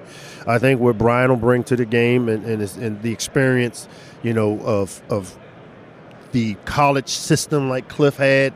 He has a baseline of what that's like, and now he's been in the league for the last few years. I think those two will work really, really well together, and I think uh, Cliff will benefit from having Brian Johnson running the quarterback room. Uh, no doubt about it. Mike Locksley with us here on Radio Row, the Hoffman Show on the Team 980, and always live on the free Audacy app. Um, so the, the quarterback position itself, I don't know if you heard, Coach. I know you, you got a day job and a part-time job, but the Commanders are, are in that quarterback market, uh, and they've got that number two pick. Um, you know Caleb Williams really well from, from being around the DMV and obviously now there's a lot of people saying like, oh, they hired Cliff, but I I think Cliff can work with any of these three guys. But let's stick to Caleb for a second. What makes Caleb so special beyond the the stuff that we see on tape, his ability to run around? Because you don't get that tag of generational prospect just because of your highlight film. There's got to be more to it. What's the more to it? Yeah, I mean, I think it's the substance. I mean, you know, because of having been a part of his recruitment process and obviously went to Oklahoma, transferred there, got to know he, his dad, his family really, really well. Um, everybody else may be surprised, but he's been destined for this opportunity. I mean, he's kind of like how the Mannings were raised to be champions. Well, he was raised to be a champion. You look at the success he had at Gonzaga. All right, Gonzaga wasn't uh, the the school in the WCAC that was winning the championships. They were kind of the underdog, and Caleb took that program and, and, and lifted it, you know, single-handedly with some of the plays that he made. I mean, I think back to the high school championship game that he won on the the last play of the game, Hail Mary touchdown throw. Uh, he did that as I think a tenth grader. Um, the success he had throughout his career in high school, going to Oklahoma, faced a little adversity, playing behind Spencer Rattler to getting his chance. He comes in at halftime of a game they were losing and brings them back. I mean, he has a resume of success, and it's not luck because everything he has done has been really intentional, and it's from the leadership of his his uh, team, led by Carl, his dad, the mom, and, and his family. But then just you know they've put him in the right positions, and people don't understand to to be able to meet the expectation like he has, you have to sacrifice a lot, and he's sacrificed. Uh, being out in the public eye and, and all those things, but he consistently works on the game. And the one thing I'll tell you, and, and I said this, I said this to Jalen Hurts when I was talking to him, a couple- you know, quarter celebrity quarterbacks don't work, and I don't, you know, he does the TV and the commercials, but you got to have the substance and you got to do the work behind the scenes. And I know that he did the work uh, behind the scenes. The old Parcells adage there. Yeah. Uh, celebrity quarterbacks, absolutely not. Uh, so if I if I'm a scout and I'm I'm saying like, all right, coach, I watched Caleb. I love this off schedule stuff's crazy. It's like him and Pat, and you know that's it. They can do some of the stuff that Caleb is doing, but I'm concerned about how he's going to be on schedule. What do you what What's your response? Do you feel like as a coach you can coach that up? Or are you like, no, Oh, I share that concern? Like how, do- how does that process go? Yeah, you, you you have to have a foundation, but I also think that because of his ability and playmaking ability, that you don't want to overcoach it. You want to have a system, and through that system, when you develop and run offensive plays or systems, there's reads, there's starting points, ending points, you know. But then what happens in between sometimes is innate, and uh, he's very coachable. Uh, the system Cliff runs, allows the flexibility, and that's the one great thing about the air raid system is that it's uh, very versatile. Um, It's a read system. It's if they're deep, you just break your route off and stop. Well, I mean, you have that type of off scheduleness in how the system is run. So um, it may be a match made in heaven, and maybe you know the direction of hiring a Cliff because of the type of system that would fit the type of quarterback. Because here's what I do know: that your system has to match your quarterback. Your quarterback doesn't necessarily, you know, make your system. So Right. whatever he does well, or you want to accentuate and you want to emphasize and you want to make that a big part of what you do. Uh, Mike Locksley is with us here on the Hoffman Show. Uh, do you have a? I I know you obviously during the season are pretty co- busy coaching your team, and neither of these guys are in your conference. But do you have a, any kind of file on on Jayden, on Drake Maye, the other two guys that are probably being in consideration? Yeah, recruited Drake um, a, a little bit. You know, Scott Chadwick was his high school coach down in Charlotte. Uh, you know, was talented. Comes from a talented family. Obviously, brother played basketball at North Carolina. Uh, he was a great basketball player as well. He's one of those guys that, and when I think of quarterbacks, like I think of Steve Young. I put him in a comp of a Steve Young uh, in that you know probably a scratch golfer can probably hit 300 in baseball will jay you up in a basketball game can shoot the three just a, a great athlete that just does everything and makes it look really easy that's kind of who drake maye is. That I, when i think of drake maye that's what i think of. Is just an all-around great athlete that whatever he does he does well. He can make all the throws. He's sneaky sneaky athletic. Like i mean he is you know when Oh, you think of steve young I mean, most people look out, but Steve Young was really athletic, and they used to use him as a compliment because of his athleticism. And you know, Drake can make all the throws. Uh, the key, and this is what I don't know about he or Jayden Daniels, because obviously when I look at Jayden Daniels, you know, I think of a, a C.J. Stroud, a Deshaun Watson type comp, in that he's going to be a guy that makes plays with his feet, makes plays with his arms. But the question with both these guys, including and Caleb included, is can he get himself protected? Does he know how to get himself protected? Because the NFL game, those off-platform throws that you see out of Caleb, there's more of those in the NFL game than maybe college because of the ball being in the middle of the field and the complexity of the blitzes that you see uh, in the NFL. And so, being able to get yourself protected and then being able to protect the football.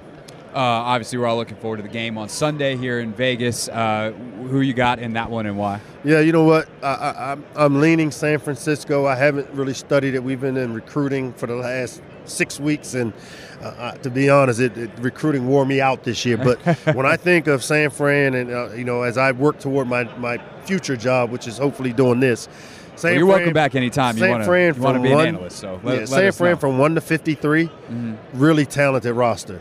Probably more talented than Kansas City's one to 53.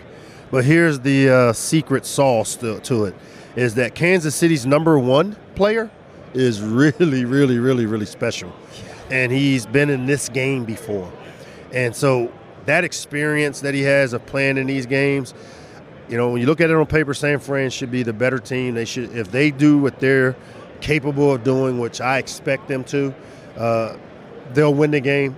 But you can never count out Patrick Mahomes, man. He is a a unique and one of one number one. Yeah, he is. He's something else. He just he breaks all the laws. I can't. I can't imagine how frustrating it is to coach To against defend that. and yeah, I, I wouldn't want to. Hey, coach, we did everything right. Yeah, good job. Yeah. Uh, too bad he scored on us. Like, just that's that's Mahomes. Sometimes that happens. Yep. Uh, Coach Locksley, you hear him, of course, uh, all the time. Terps Talk here on the Team 980. You listen to his team play here on the Team 980. Uh, the work you're doing is so great, man. I- I'm excited to hear more about this coalition and continue to see the results. Uh, thanks so much for stopping by. We appreciate you. Thanks, man. Appreciate the partnership we have. Welcome back to Radio Row. It's the Hoffman Show live from Las Vegas on the Team 980 and always live as well on the free Audacy app. Uh, I have the empty chair back next to me. Uh, that is where Dan Graziano from ESPN will sit in just a few minutes. But uh, we'll take the time now to talk about the NBA trade deadline. And uh, there's actually, in some ways, more to talk about what didn't happen than what did happen. Uh, there were a couple of big trades for sure. Um, the biggest one probably being Buddy Hield going to uh, the 76ers from Indiana, which I like for Philly because they need someone to take shots with Joel Embiid out for the next at least month uh, as he got that meniscus repaired uh, surgically in the last week or so. So with with Embiid out, uh, one you get another shooter and a floor spacer and a guy who's not afraid of big moments, which is always something that's great in the playoffs. Like there just aren't a lot of guys that could score 40 in a playoff game, and Buddy Hield is one of them. Now he's not going to do that for you consistently. Um, otherwise, he'd be sticking on teams more than the bouncing around that he's done. One of these guys that always seems to be tradable. Uh, like he's always he's always good enough that someone wants him, but not so good enough that people keep him long term. It's kind of a wacky space that certain NBA players find themselves in, um, and Buddy Hield is in that space. Um, but then you see like all of a sudden Monte Morris goes to Minnesota uh, last night, and you're like, wait, that's where Tyus Jones was supposed to go. And you see PJ Washington get traded from Charlotte to Dallas, and you're like, wait, that's where Kyle Kuzma was supposed to go. And lo and behold, here we are, uh, Anthony, and and Kyle Kuzma is still a wizard, and Tyus Jones is still a wizard. And I think Tyus especially is the one that's that's a little befuddling because he's an expiring contract. Um, there is a chance that he leaves for nothing in free agency. But I also think something that really smart NBA people that I like, like Zach Lowe was talking about this on his podcast earlier in the week, uh, pointed out that like the the they they could just resign Tyus Jones in the offseason if they could feel pretty good about doing it because they can offer him more money. And Tyus Jones will be just as tradable this offseason as he would be uh, right now. And perhaps he becomes more tradable this offseason because more teams are actually going to have the draft capital to to do it. And, and that's the thing that I think people underestimate right now is like you look at teams that came out pretty early today, or at least it felt early because I'm out here on the West Coast. Um, but I guess these teams are too. But like the Lakers and the Warriors, it comes out are like, hey, we're uh, we're not going to make any moves. And you're like, oh, well, if you're not going to make any moves, and then Dallas trades for PJ Washington, like you run out of spots real fast. And, and I think that's the thing, Anthony, is like the market this summer you're going to have more teams that didn't accomplish their goals, and you're going to have more teams with the first round picks that uh, that the Wizards and, and, Winger and Dawkins actually want in return for these players. And especially when you're in no rush and there's no real downside to waiting, like at that point you just wait. Yeah, and I think uh, Noah, when we had him on earlier, I think he did a good job of explaining, uh, you know, Michael Winger's, you know, train of thought, having you know covered the Lake, I mean uh, the Clippers, um, a little bit. But sure. I just I, I just feel as though um, I think he was right. You know, that there's no re- there's no reason to panic right now. You know, at the NBA trade deadline, everybody's you know panicking like who's gonna uh, you know get a trade and who's gonna do this, who's gonna do that. And the, you know the Wizards, we just stood pat, and I think that's different you know our previous regime or you know just in general being in DC how the previous just, regimes would have traded a first round pick to add a player exactly so it's it's just I, I, think we we finally have people that are you know a little competent you know uh, not competent a little I guess smarter when it comes you know these dealings and things of that nature and I think we we attacked this uh, deadline correctly and I think it's going to pan out for us in the long run. Yeah, and the other thing I think that it's important to say is, I had this, I don't want to say battle, but like I, I, had this conversation on Twitter with a bunch of fans. I did, Anthony, I don't know if you saw, I did like an AMA during my flight because it's a it's a five and a half hour flight from DC to uh, or, or, from from DC to Vegas, and we. Uh, we I just did like an AMA and there was a bunch of Wizards fans talking about uh, well, like you got to figure out who Kyle Kuzma is, or who uh, Deni Avdija is, and Bilal Coulibaly needs more shots, and you know you can't do that with Kyle Kuzma here, and it's like, you know, you could one that you could always shut someone down with an injury, you can always do whatever uh, from a roster standpoint. You can just give a guy a night off and say like, hey, Deni, you're gonna be, we're gonna run the offense through you tonight. But two, I think there's this there's this thought that like Deni Avdija. We got to find out if he can be a number one option or a number two option. It's like we know that answer. The answer is no. And it's fine if Deni Avdija is a ninth pick in the draft, is like a really good three, four, five, or like a seventh guy on a team that's a stud that you can count on as a seventh guy on a championship team. Like there's real value in a player like that, especially with his specific skill set that's that can play at a different tempo and, and, and all of those things. So um, the idea that you have to find out And so you have to. There's this downside to not making trades because the roster doesn't change, and you can't. Then you have to give shots and minutes to certain players. One, no, you don't. And two, I, I also think that the, the there's an idea with development that more is always better.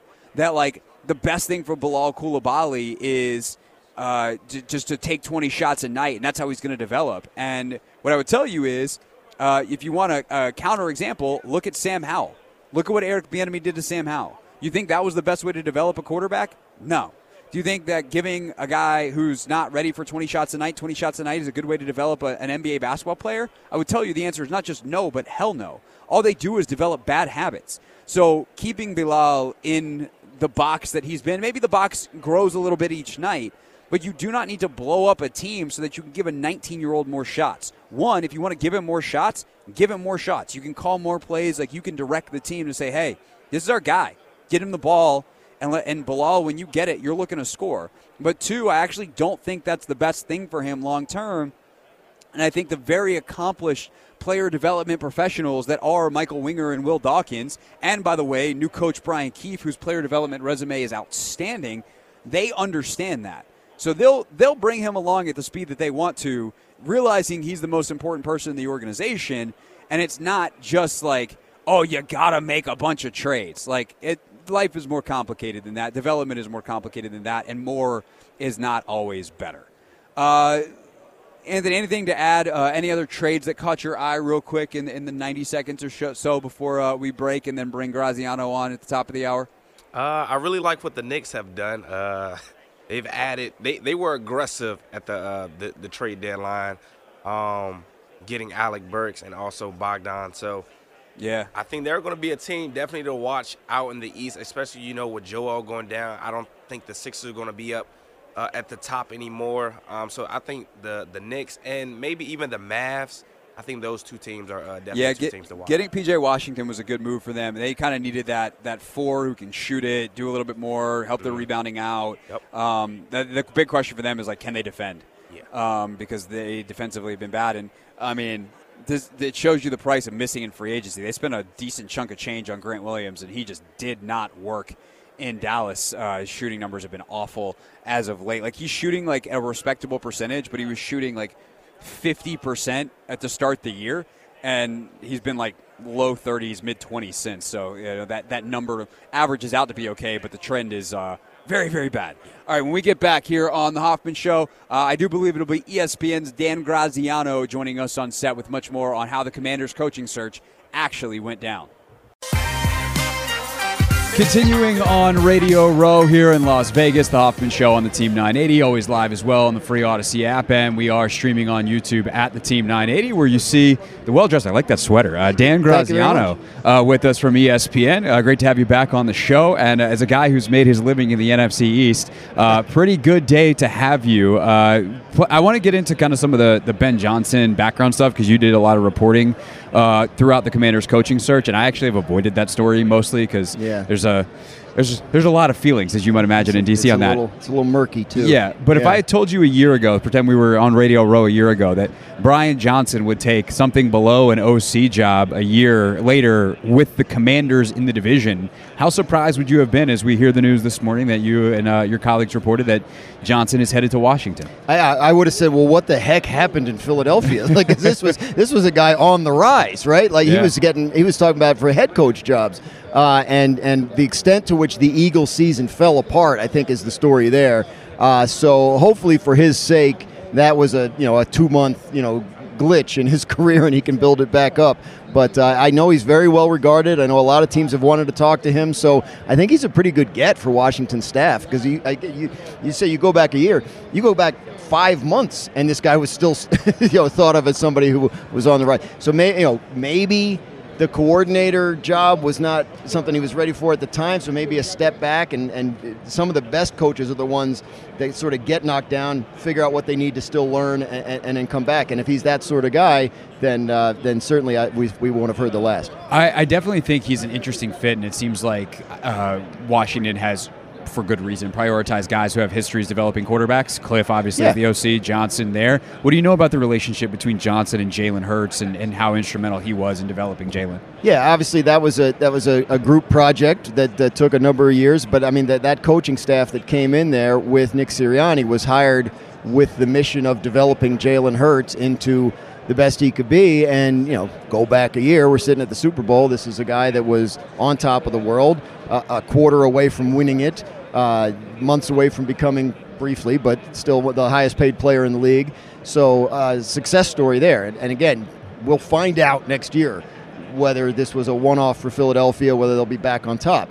But if if you can ignore the way they finished this year and put Jalen Hurts' career into broader context, then yes, you have to give Brian Johnson credit for a success story there, Dan Graziano, ESPN. along, along with other people. Yeah, obviously. for sure. Right. Uh, Dan Graziano, ESPN, is with us here on Radio Row. Make sure you're checking out all ESPN's coverage. They have a gigantic set over there. They're you guys are doing big Who- stuff. oh, that's McAfee. yeah, Yeah, well, no, that's that's that's that's, out that's just league. Pat. Yeah, yeah, Where's yeah, yeah, Where's no. you guys? They, Like, is, they have is a set up over at. They're doing like NFL Live and stuff Yeah. over at the Paris, uh, the Be- Beer Park, I think it's called, out in front of the Paris Hotel. So Beer Park in Las Vegas sounds like a place a lot I know I'm heading over there this afternoon. I'm made. curious to see uh, Yeah. what that's all about. Uh, so you obviously were reporting on all these NFL coaching searches, and there was this narrative, whatever storyline, thought, truth at the time. I'm assuming that's why you reported uh, that Ben Johnson was the favorite in Washington, and it feels like a lot of people were putting together the favorite uh, status of Johnson as the favorite candidate. Washington is a preferred destination. And, and then the interviews happen, and, and all of a sudden we start to hear, you know, John Keim, Adam Schefter, and others saying like, "Ah, I don't know about that. What light can you shed on how it went from presumptive favorite to? It seems like by the end, obviously Johnson's the one who pulled his name out, but that he was no longer the favorite. It might not have been getting the job even if he hadn't withdrawn his name. So I mean, the, the the simple answer is there's a reason you do the interviews, right? Like Right. like you like Ben Johnson's work, and you think, well, this might this might be, and you know, the offensive coordinator, you know, the quarterback developer, the guy that's had success with Jared Goff. You want to talk to that guy and For find sure. out if he's the guy. But then maybe you also get, you know, Mike Macdonald on, on a Zoom call, and you're really impressed with him. And you're thinking about, well, Dan Quinn's a guy that's been a head coach and had some success doing that, and maybe we want to go that way. So it seems to me what happened is through the interview process, it, it became clear to Ben Johnson, who, by the way, one thing I've been told consistently about Ben Johnson through this process is he's the kind of guy who locks in so like like people who are close to him, who like might have had jobs on a Ben Johnson staff, right? Right. Like will say like he is he's a guy that that might not be able to give his full energy to a head coach interview while his team is in the playoffs, right? Because he's so locked in on that.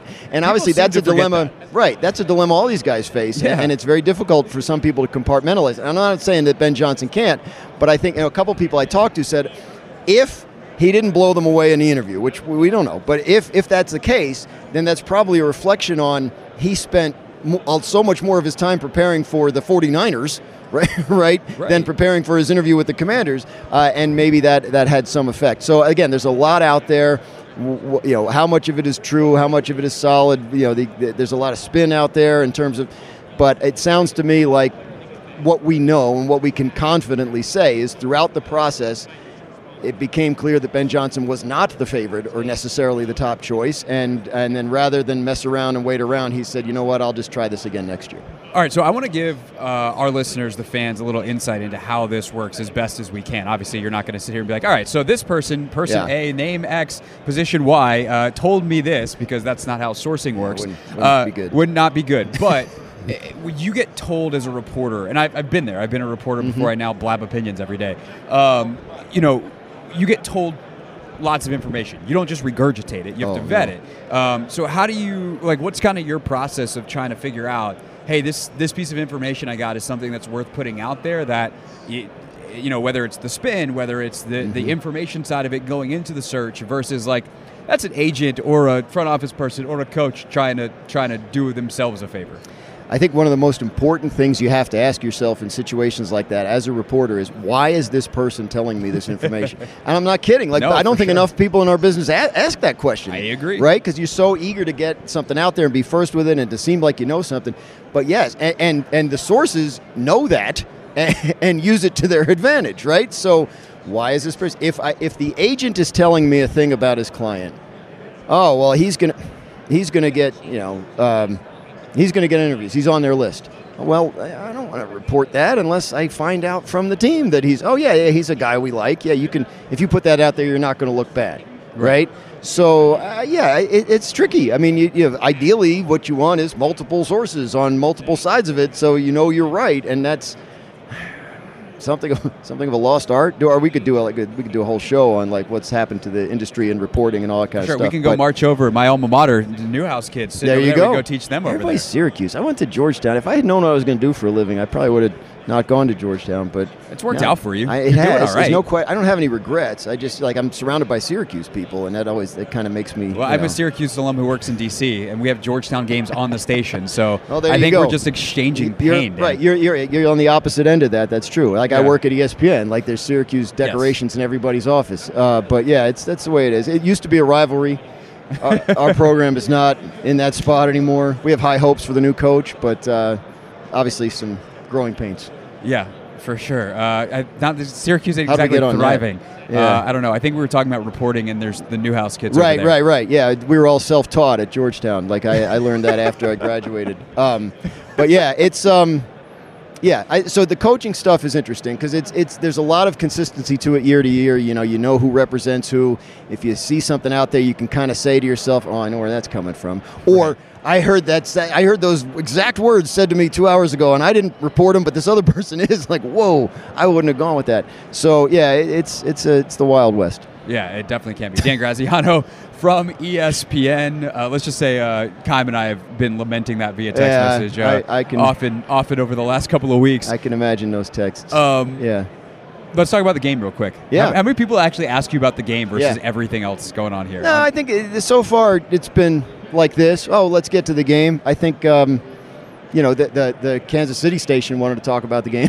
that makes sense. right? I got a San sense. Francisco one coming up. I'm sure there'll be a lot about the game there. So Yeah. So yeah. Let's I- let's yeah. give you a little uh, palate cleanser then to get you uh, All right. amuse bouche of, of Super Bowl 58 uh, before you head over to, to the San Francisco folks. Um, it feels like the momentum of the week is swinging where the Chiefs all of a sudden people are like, oh no, like we're done betting against Mahomes. We tried that a couple times in this playoffs, Yeah. and we feel like big dumb idiots. I certainly feel that way. Yes. I feel myself being pulled towards Kansas City. Yes. Do you, you're saying yes, so you agree with Yes. that. Why is it just because Mahomes, or Yes. like if you're if you go on that San Francisco station, or you're going, hey guys, I think you're going to be okay.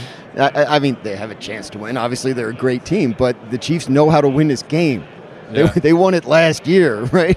Uh, the defense, I think the Chiefs' defense is one of the stories of the week. Like, they are great, and and they are the better defense in this matchup, which you would never have imagined in a San Francisco Kansas City matchup at any point over the past half decade. But that is where we are, and Steve Spagnuolo has shown an ability to design successful playoff game plans with lesser personnel than what he has now. So what they did to Baltimore, and again, I, I'm like, I did pick the, the Chiefs to beat the Bills. I didn't, and the second uh, that came out of my mouth, I was like, "You're an idiot. What are you doing?" I did pick the Chiefs to win that game. I did. I picked the Ravens the following week, and I'm sitting there watching and going, "What was I thinking? Come on! I mean, it's Patrick Mahomes and Andy Reid and all, you know." So yeah, I think you're right. I think that's the overarching sentiment as the week goes on. Like, well, the Chiefs will just find a way. Like last year, they were getting beat.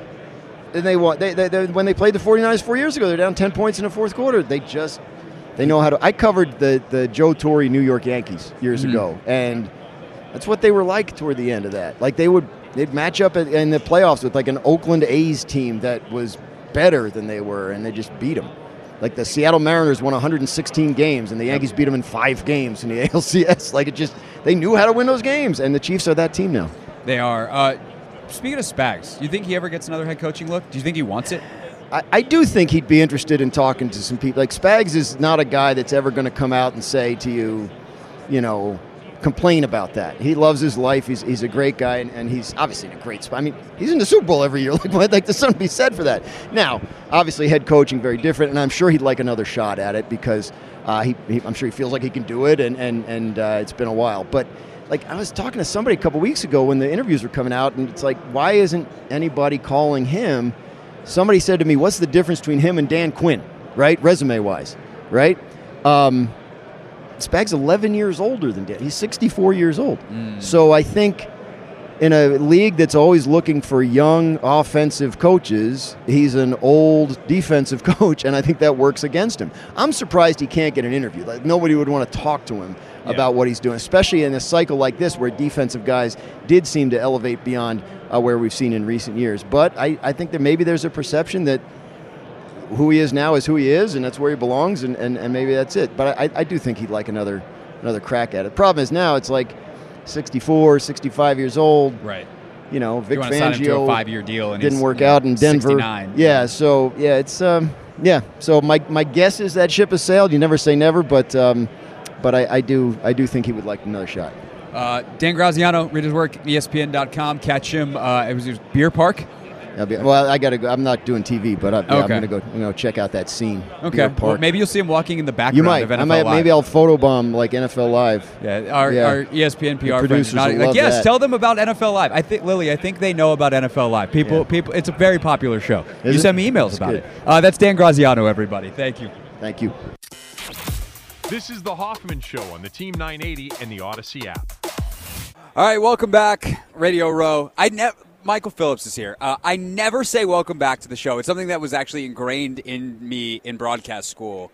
It's like the audience didn't go anywhere, so saying welcome back is very stupid They've been, because they've been hanging out. We've been hanging out. But now all of a sudden I'm on Radio Row and I'm forgetting everything I've ever learned. Uh, it's the Hoffman Show on the Team 980. We're always live as well on the free Audacy app. We are on Radio Row in Las Vegas. Michael Phillips is here because he is doing his show at what feels like an ungodly hour of the morning. I, I wake this place up. They, the breakfast No, place. you don't. The, the breakfast place doesn't open before my show starts. So I, I end the show and I go down to that room and I, I just crush whatever uh, uh, granola bars are sitting out there. Um, so I, the reason I violently just said no, you don't, is because my good friend Damon Amendolara Da. is done before you start. He Did- got out here and decided, yep, we're going to do it. He is a 6 to 9 a.m. on Sirius XM, say AKA, like Eastern. Yeah. So he did a 3, Three to to 6 six. a.m. this morning. Is the move to power through sleep after or go to sleep? If you go to sleep early, why were you in Vegas? What, what were you doing here in Vegas? You, I think the move is to go to sleep at 6 a.m., wake, wake up at 4 p.m., because that, that's when you're going to maximize your Vegas If, time. if, if, depending on what your Vegas activities are, yeah. That's definitely play. But I think the problem also is instead of being nocturnal, I mean, Da has a young child, so his sleep schedule might already be foobarred anyway. Yeah. Um, Ooh, but that- that's not good. Yeah, you you've been through that. Uh, but the, I, I don't know, man, because I think the the other part of like Radio Row is obviously you're taping stuff. Like there's there's all these people that are around, and they're not around when he's on. H- how many radio rows have you done now? Uh, is this is this This is three for me, Super Bowl wise, being around Radio Row. Um, This one's this, the- the this is the first time though that we have had like that. I've had this show where I've had like my own deal. this one's the best. Um, it's so central. Like Wednesday, there was still like big star power. Like normally Wednesday's kind of sleepy and Friday's kind of sleepy and Thursday's the sweet spot. Yeah. Obviously, I mean today was your best show, obviously, but um, Yeah, because you bailed on us yesterday. um, had to go see U2 or something. I we did go to the Sphere and it was fantastic. I, I this is my first time doing it as a radio guy. Yeah. When you're a print guy, you just you run people down, you interview them, and that's it. Like I'm on the air, but also trying to run people down. It gives me an appreciation of what you guys do. I just figured you're just a pretty face talking into a microphone, but it turns out there's more to it than that. No, I have to set up the camera too. Uh, no, it, it is kind of wild too because there's there's people running all over the place. There's PR people texting you and emailing you. I mean, you also have uh, it's funny. Uh, you have people that text or don't text you back. I won't say which one Trey Wingo, who's walking behind us, uh, was this week. Uh, but notice how he hasn't been on the show yet. Want to throw something at him? Uh, Trey's a good friend. He would be fine. Uh, anyway, the point is uh, that you, you're like, and then also you have like the random ones, right? Like Yeah. we got really lucky yesterday that Justin Pugh just plopped down, and Justin Pugh's a great guy, and Justin Pugh was also Pugh was also my classmate at Syracuse. So like we have a fun little five minute bit with Justin Pugh, completely unplanned, and like that's the kind of thing that happens here. That's why that's why you come here to Radio Row. That's that's the good stuff. Uh, Scott Goldman. He's he was the Warriors team psychologist. Um, Where's yeah. he? Okay, he he was here.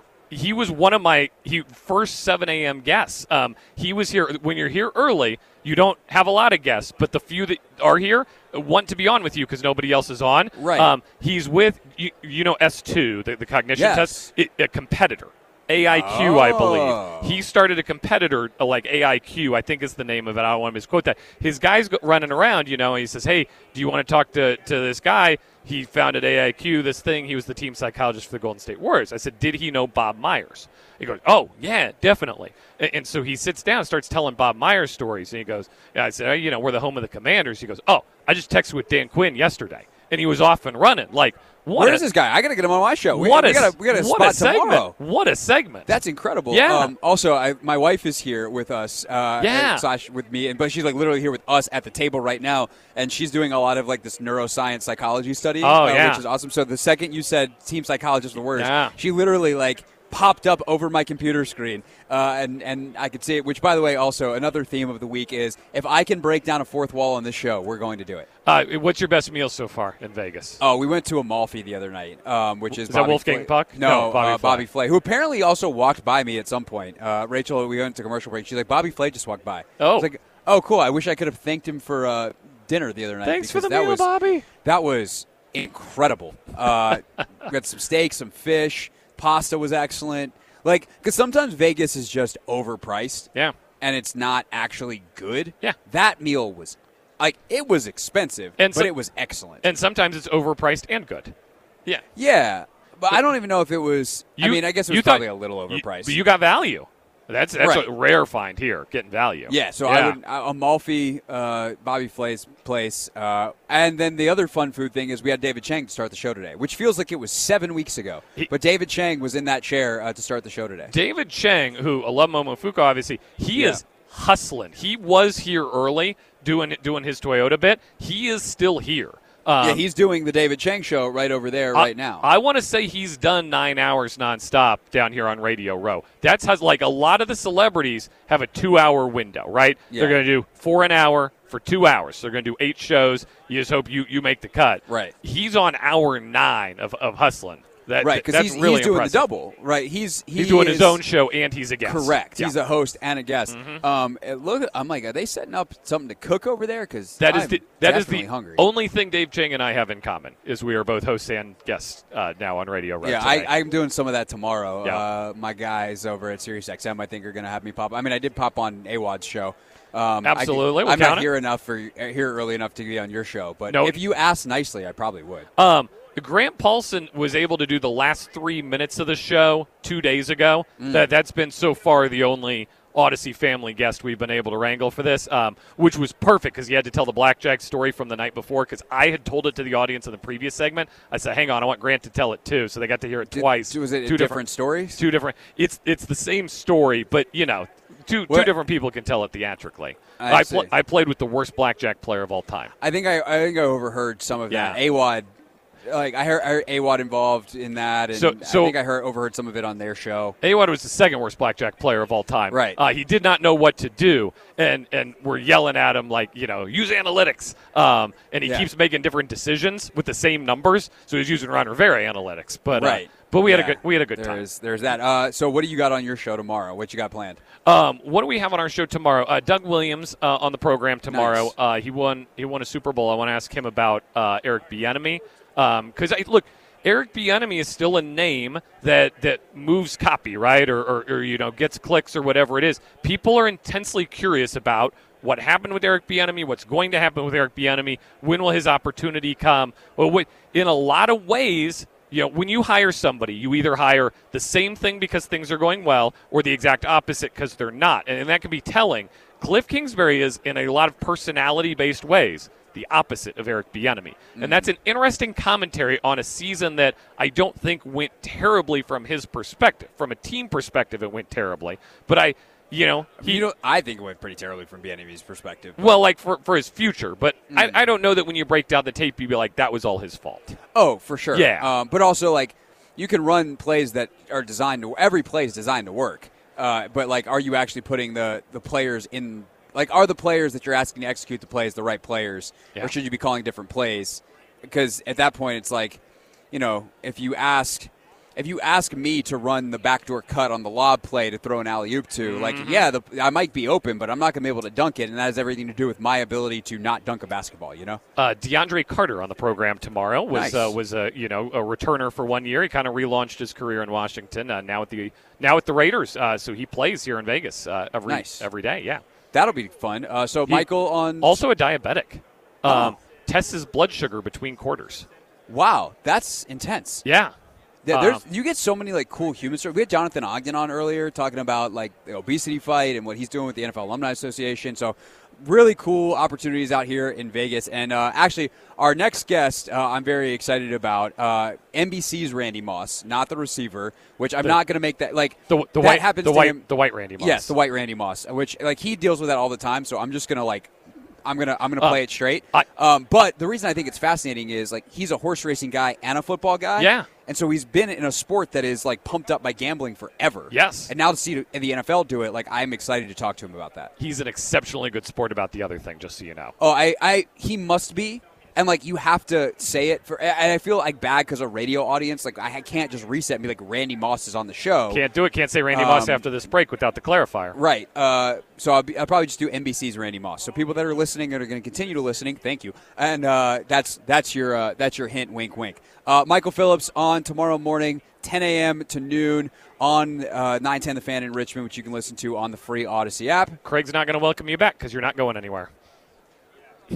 But but uh, Rand, Randy Moss is next. It's the Hoffman Show. We're on the Team 980, always live as well on the free Audacy app and streaming live on YouTube at the Team 980. If you're watching there, you see NBC Sports Randy Moss with us here on the Hoffman Show. Randy, good to see you. Hey, good to see you. You sure you got the right Randy Moss? I do. I say Right, I, I right. said I was not gonna I was not gonna do the bit because I'm sure that's just all you get. I don't care. I, I mean, I feel like if for any sanity, you you have to slash. If you're still doing this, clearly you don't, because at No. some oh. point you just quit and be like, I'm not doing this anymore. Uh, you know, if it, look, you take yourself too seriously if you let that bother you that much, right? Yeah. And I've been doing this. You know, I've been in the media for a long time, and I've dealt with the whole Randy Moss thing. I did 13 years with NFL Network. Oh, I know. You know, and the players would call me the white Randy Moss. They, they got kind of got a kick out of it. I'd be the OG Randy Moss. I like and, that. And then I was just OG. They would see me, and it wouldn't be, my- you know. I don't think amongst NFL players there's a lot of bigger compliments than just being known as OG. like that is that is where it's at. And I didn't know when I started at NFL Network whether the whole thing would be a disadvantage or not. And as it turned out, they actually remembered me easier because of my name than they would have ordinarily. So it, it That's actually great. wound up, in a way, you know, maybe even helping a little bit. Don't Shout, shout out to the other Randy Moss There for helping this Randy Moss. Yeah, he's, Uh, a, he's a good guy, by the way. Yeah, if so, if you're not familiar with uh, with Randy's work with NBC, I've been a part of their horse racing coverage forever. Did work for NFL Network for a long time, and so the the reason I, I when uh, you were offered up as a guest, I was like, yes, this is going to be a really cool conversation. Is horse racing forever has been pro- I don't say propped up, but like a, a huge part of that sport and the culture of it is gambling. Oh, yeah. And now the NFL, uh, it's always happened uh, underground or here in Las Vegas, but like Right. now that it is so mainstream, it has changed the way we consume the sport in, in many ways. And I think your perspective on that would be pretty fascinating as a guy who's lived in both worlds. So, like, as you see some of the ways that the gambling world has influenced the NFL now since kind of the, the, the, the band aid's been ripped off these last couple of years, like, what are the things that are interesting to you about it? Well, First of all, it was bound to happen. I mean, everybody knew that it was going to happen. You know, as much as the NFL tried to put it off and tried to say that they weren't interested and it was a you know potential cancer and all this stuff. There's so much money out there that uh, it was it was inevitable, right? I, think five six years ago, I tried to pitch NFL Network on a gambling show. I mean, you're right. I, I'm in. I got my feet in both worlds, right? Mhm. And you know, I offered to host it and everything, or help them with it or whatever, but they just weren't. They weren't ready Right. at that point, you know. And I still don't think NFL Network would go down that road at this, even with the you know the synergy you see with you know you know fan all all, all the gambling sites. Uh, but ESPN is is embraced it in a way, Right. You know, I think it's fascinating that E ESPN's launching ESPN Bet. Like you now have, I mean, the lines are so blurred in so many ways now between leagues and entities and teams. And I mean, we deal with this locally in DC because Ted Leonsis owns not just the, the, the basketball and the hockey team, but the network that they're on. And they're the only regional sports net in town. And so you're kind of like, it is what it is. And so, like, those lines, the journalism lines, have been long crossed, long dashed. And now you've got a media company in ESPN that's like, oh, yeah, we're also going to be the book. I think that's wild. And I think my journalism professors probably wouldn't approve of it. it wasn't that long ago that uh, wealthy businessmen that wanted to own an NFL franchise and even an NBA franchise or a Major League Baseball franchise, and they also either like owned a racetrack or had a stable of racehorses, it, it was frowned upon. Mhm. It- if you divest yourself from all these other things, then come back, you know, and now you're looking at, I mean, major gambling entities that are involved. Do you think that, like, how real are the, the worries of problems and of, of things that could go awry versus kind of fears that have been built up culturally over the years? I think they're overblown. Um, I, they're obviously, you know, there is a scenario where something like that could happen, but the NFL, for example, has so many resources. You know, I mean, they've they've got to, they've got the resources to be very vigilant about things like that, uh, and so I think the the worry about that is uh, maybe a little too extreme. Uh, Randy Moss, NBC Sports, with us here on the Hoffman Show. Uh, the MB- the NFL's rules are so stringent, and we've seen some guys get caught up that they didn't realize they were violating the rules because of either where they placed a bet or they're, they're betting on their old college team. And uh, like, do, do you think the NFL will change? Like, does it need? To, it, it feels like their argument is like, oh, it's a slippery slope. I, I feel like, hey, yeah, there's it may be a slippery slope, but there's like a thousand feet between us and the edge of the slope. Where where are you on, on kind of where they are? I think it's kind of ridiculous. Some some of the some of that stuff. I, I think it's ridiculous that Pete Rose is still out of the Hall of Fame. This is a guy who who bet on baseball. He bet on his own team. Mm-hmm. Right. That's all he he didn't bet. He never bet on the opposing Oh, yeah. team. He bet on his own team. There's plenty of other reasons to keep Pete Rose out of the Hall Yeah, of Fame. yeah. That that I agree with you on. they should make every player bet on their own team. I mean, in a way, they are. You know, Yeah, exactly. You, you win, you get you get a better contract. Uh, Exactly. you just can't give you get an extra. So yeah, I mean, I think I think some of that is a little ridiculous. Uh, game this weekend. What's the most interesting storyline for you? To me, the most interesting storyline is Brock Purdy, and which Brock Purdy are we going to see? Right? Is uh, you know is the is the Super Bowl stage going to be the bright lights going to be a little bit too big for him? He seems like a pretty cool, calm, and collected customer, but he hasn't played as well in the two playoff games this year as he did during the regular season. Uh, why? There's really no reason why. Um, maybe it's the pressure. Maybe he won't play as well. That to me, that's really the most. Here's a guy that was, you know, considered to be a primo MVP candidate for much of the season. Yeah, no, he was. If you were still at NFL Network, you're, in, you're you're having to do instead of getting to do this fun nonsense, you, you're you're stuck on team duty. Which of the teams would you want to be around this week, and who's the guy that you'd want to talk to? Uh, I would rather be around the Chiefs only because I did a lot of Kansas City Chiefs stuff when I was with NFL Network. I did very little San Francisco 49ers. So I don't really have any kind of relationship with Kyle Shanahan or very many of the players. I covered Kyle Juszczyk in college when he was with Harvard. Okay. Uh, but the Chiefs have a just an outstanding organization from top to bottom. The PR people are top shelf. Andy Reid is an unbelievably good guy. Um, so I would probably rather, for that reason, I'd rather be with yeah. the Chiefs. What's the thing about Andy Reid that you you wish more people knew? Just down to earth, totally, completely down to earth. After they won, not the last Super Bowl, but the one before. Okay, I was Which is a nice sentence you get to say about I know, isn't it really? No, no, not that Super Bowl. It's the other one. I was in Kansas City uh, covering the, uh, the the aftermath. Mhm. Right, I was going to be there for the parade, but I was also there when the plane came back into Kansas City. Right. And covering that whole hoopla. And that night, the night after the Super Bowl win, I go to my favorite barbecue restaurant in Kansas City, and who walks in? But Andy Reid, Of course. and his wife. Yep. And the whole place just erupted, and everybody stood up and gave him a standing ovation. And I'll bet you for a good 20 minutes, he was taking pictures with people. uh, that But then he wanted his cheeseburger. That, that he didn't know. Yeah. You know? And, and it, it just one after another, after another, after another. Just as kind and as nice and as accommodating as he could be. And that's the Andy Reid that I've seen. That's cool. Uh, so last thing for you, because you mentioned kind of the organizational structure. Let's lo- well, I'm gonna localize it because that's what my job is as a local guy here. Um, obviously the Commanders completely remade their organization. Uh, you talk about the impact of ownership, and like you got top notch PR people, you got top notch this, top notch that.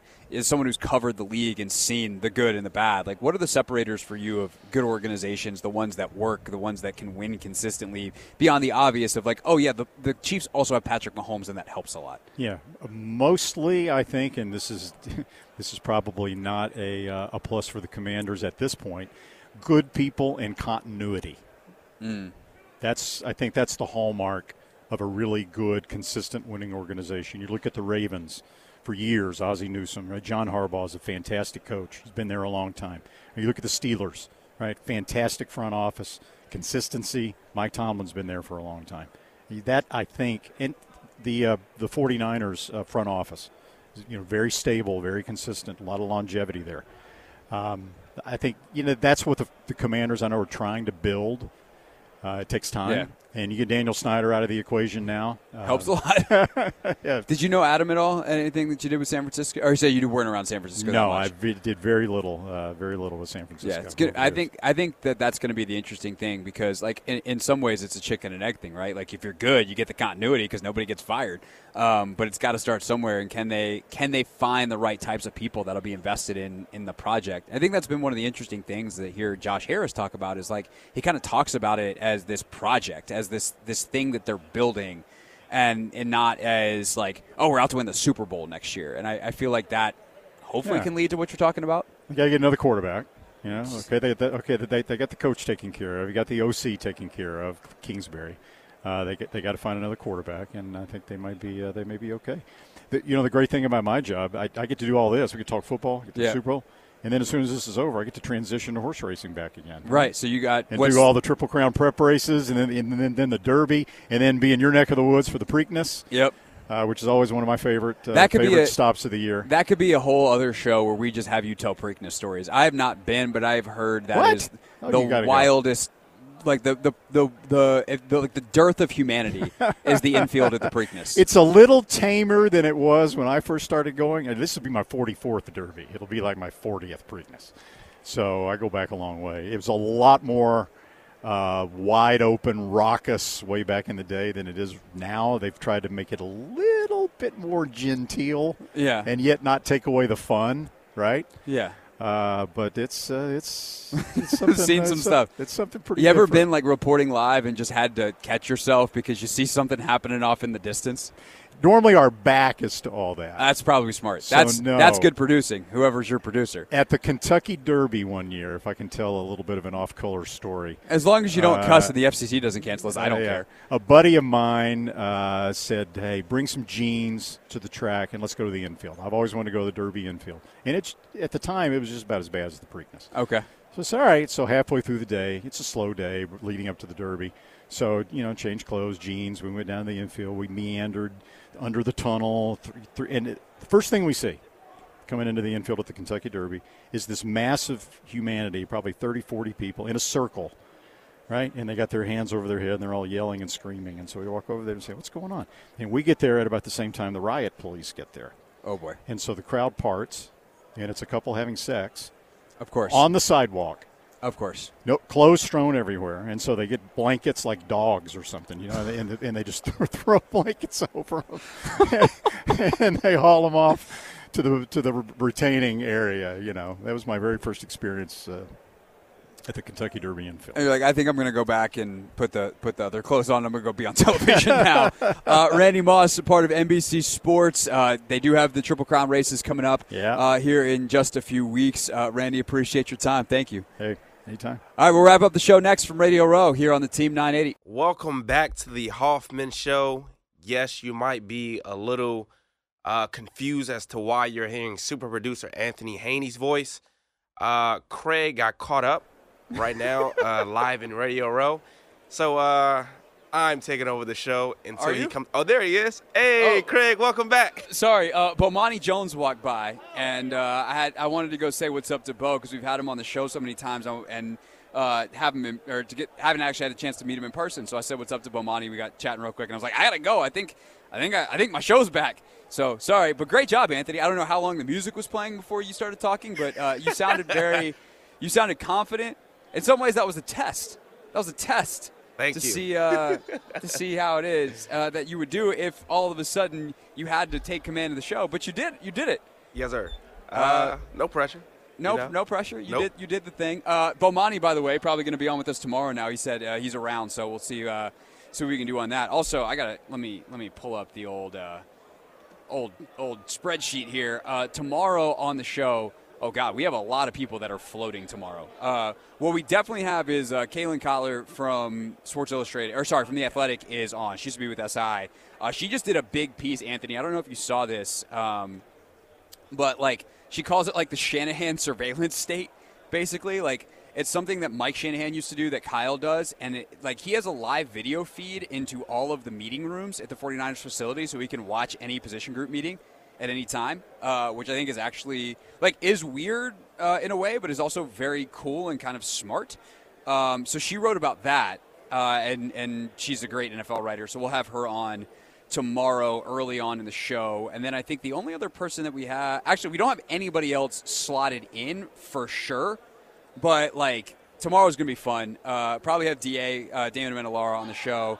Yates might be in town. I eventually he'll decide if he's actually coming. He's in the LA, so getting to Vegas is easy for him. Uh, Bomani now going to be on the show tomorrow. I'll text him here in, in a second. We'll get that set up. Um, we might also have a couple of active NFL players. Um, but, I mean, uh, Don Van Natta might stop by. I know I'm seeing him tomorrow. I don't know if uh, he's going to be on the show, but we'll see. Um, but, like, Anthony, think about where we were 24 hours ago. Like, we didn't have Jonathan Ogden lined up. we didn't have, you know, some, uh, Dan, or, uh, some, of, some of the David Chang all of a sudden, Mike Locksley. Like, Yeah. our guest list today, half of it happened in the 90 minutes before the show.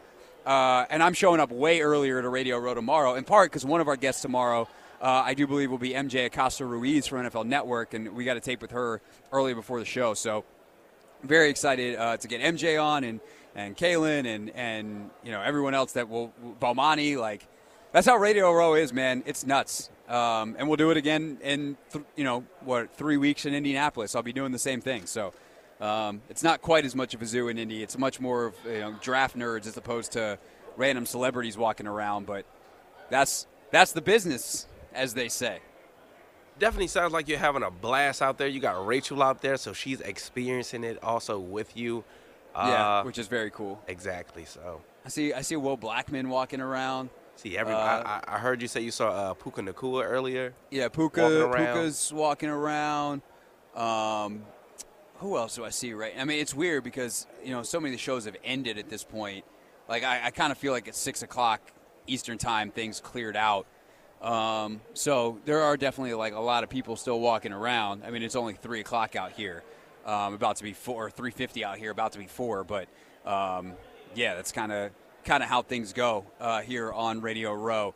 Uh, one more show tomorrow. Uh, by the way, uh, we also recorded a Take Command today, uh, which is out now. Logan and I recap the Senior Bowl. I also talked a little bit more about the coordinators, so definitely worth checking out if you want some more hardcore football talk. I know it's, it's kind of a wacky thing, Anthony, because like I'm out here and you know we could do Las Vegas skits and bits all day, but I know like people people listening like still want their football. They still want their draft talk. They still want everything. So trying to do the best we can of giving everybody a little bit of everything. Some NBA trade deadline stuff. We you know we kept part of the show open today because we thought that that would be a a topic uh, in a bigger way with Kuzma being one of the top guys available and. Um, you know, Tyus Jones, we thought would definitely be moved. Instead, it's just Daniel Gafford getting traded out. You know, the Wizards, they, they had uh, they had big uh, big man depth for for two weeks. Anthony, they had it. They had they had Gaff and Marvin Bagley, and, And now, now- now they traded Gaff. Yeah. I mean, Richaun Holmes, he, he's all right, but Yeah, we, I mean, we look, still need some depth. Just need just need guys to play some minutes. Yeah. Just need, Need some, some guys. But also, like point. I'd imagine we see some more Patrick Baldwin Jr. We see some more of the the, the guys in house, and We need um, Johnny Davis up, man. That like I, I think he just got moved up, but we'll love Yeah. to just see more of him. Yeah, they gotta they gotta figure out some stuff, and you know, then we need to talk about the Jordan Poole thing at some point uh, here over the oh next my couple weeks because he is like I, I'm on the verge of just being like shut that dude down for the season. All right, uh, we'll talk about that another time. Uh, all those all those great guests coming tomorrow on Radio Row. Uh, right now, though, we didn't even have a chance to do this yesterday. We can't we can't skip two days in a row of real things. Come on, It's time for real things, real people said into real microphones. Real things. We're not gonna be sucked this year. Real people. Five and eleven, not very good. Said into real microphones. You know, the culture is actually damn good. All right, uh, boss. By the way, also a reminder: our big game coverage on the Team 980 is presented by Solo Stove. Feel the heat of the world's most popular smokeless fire pit. SoloStove.com. Uh, NFL opening night always gets like. I, I'm kind of sad that I was traveling on Tuesday because NFL opening night is the greatest soundbite fest in the league. Uh, someone asked Patrick Mahomes, like, hey, can you do a Kermit the Frog impression? He's like, what do you mean? I'm talking right now. This is the impression. Uh, but speaking of impressions from quarterbacks, you had the other side.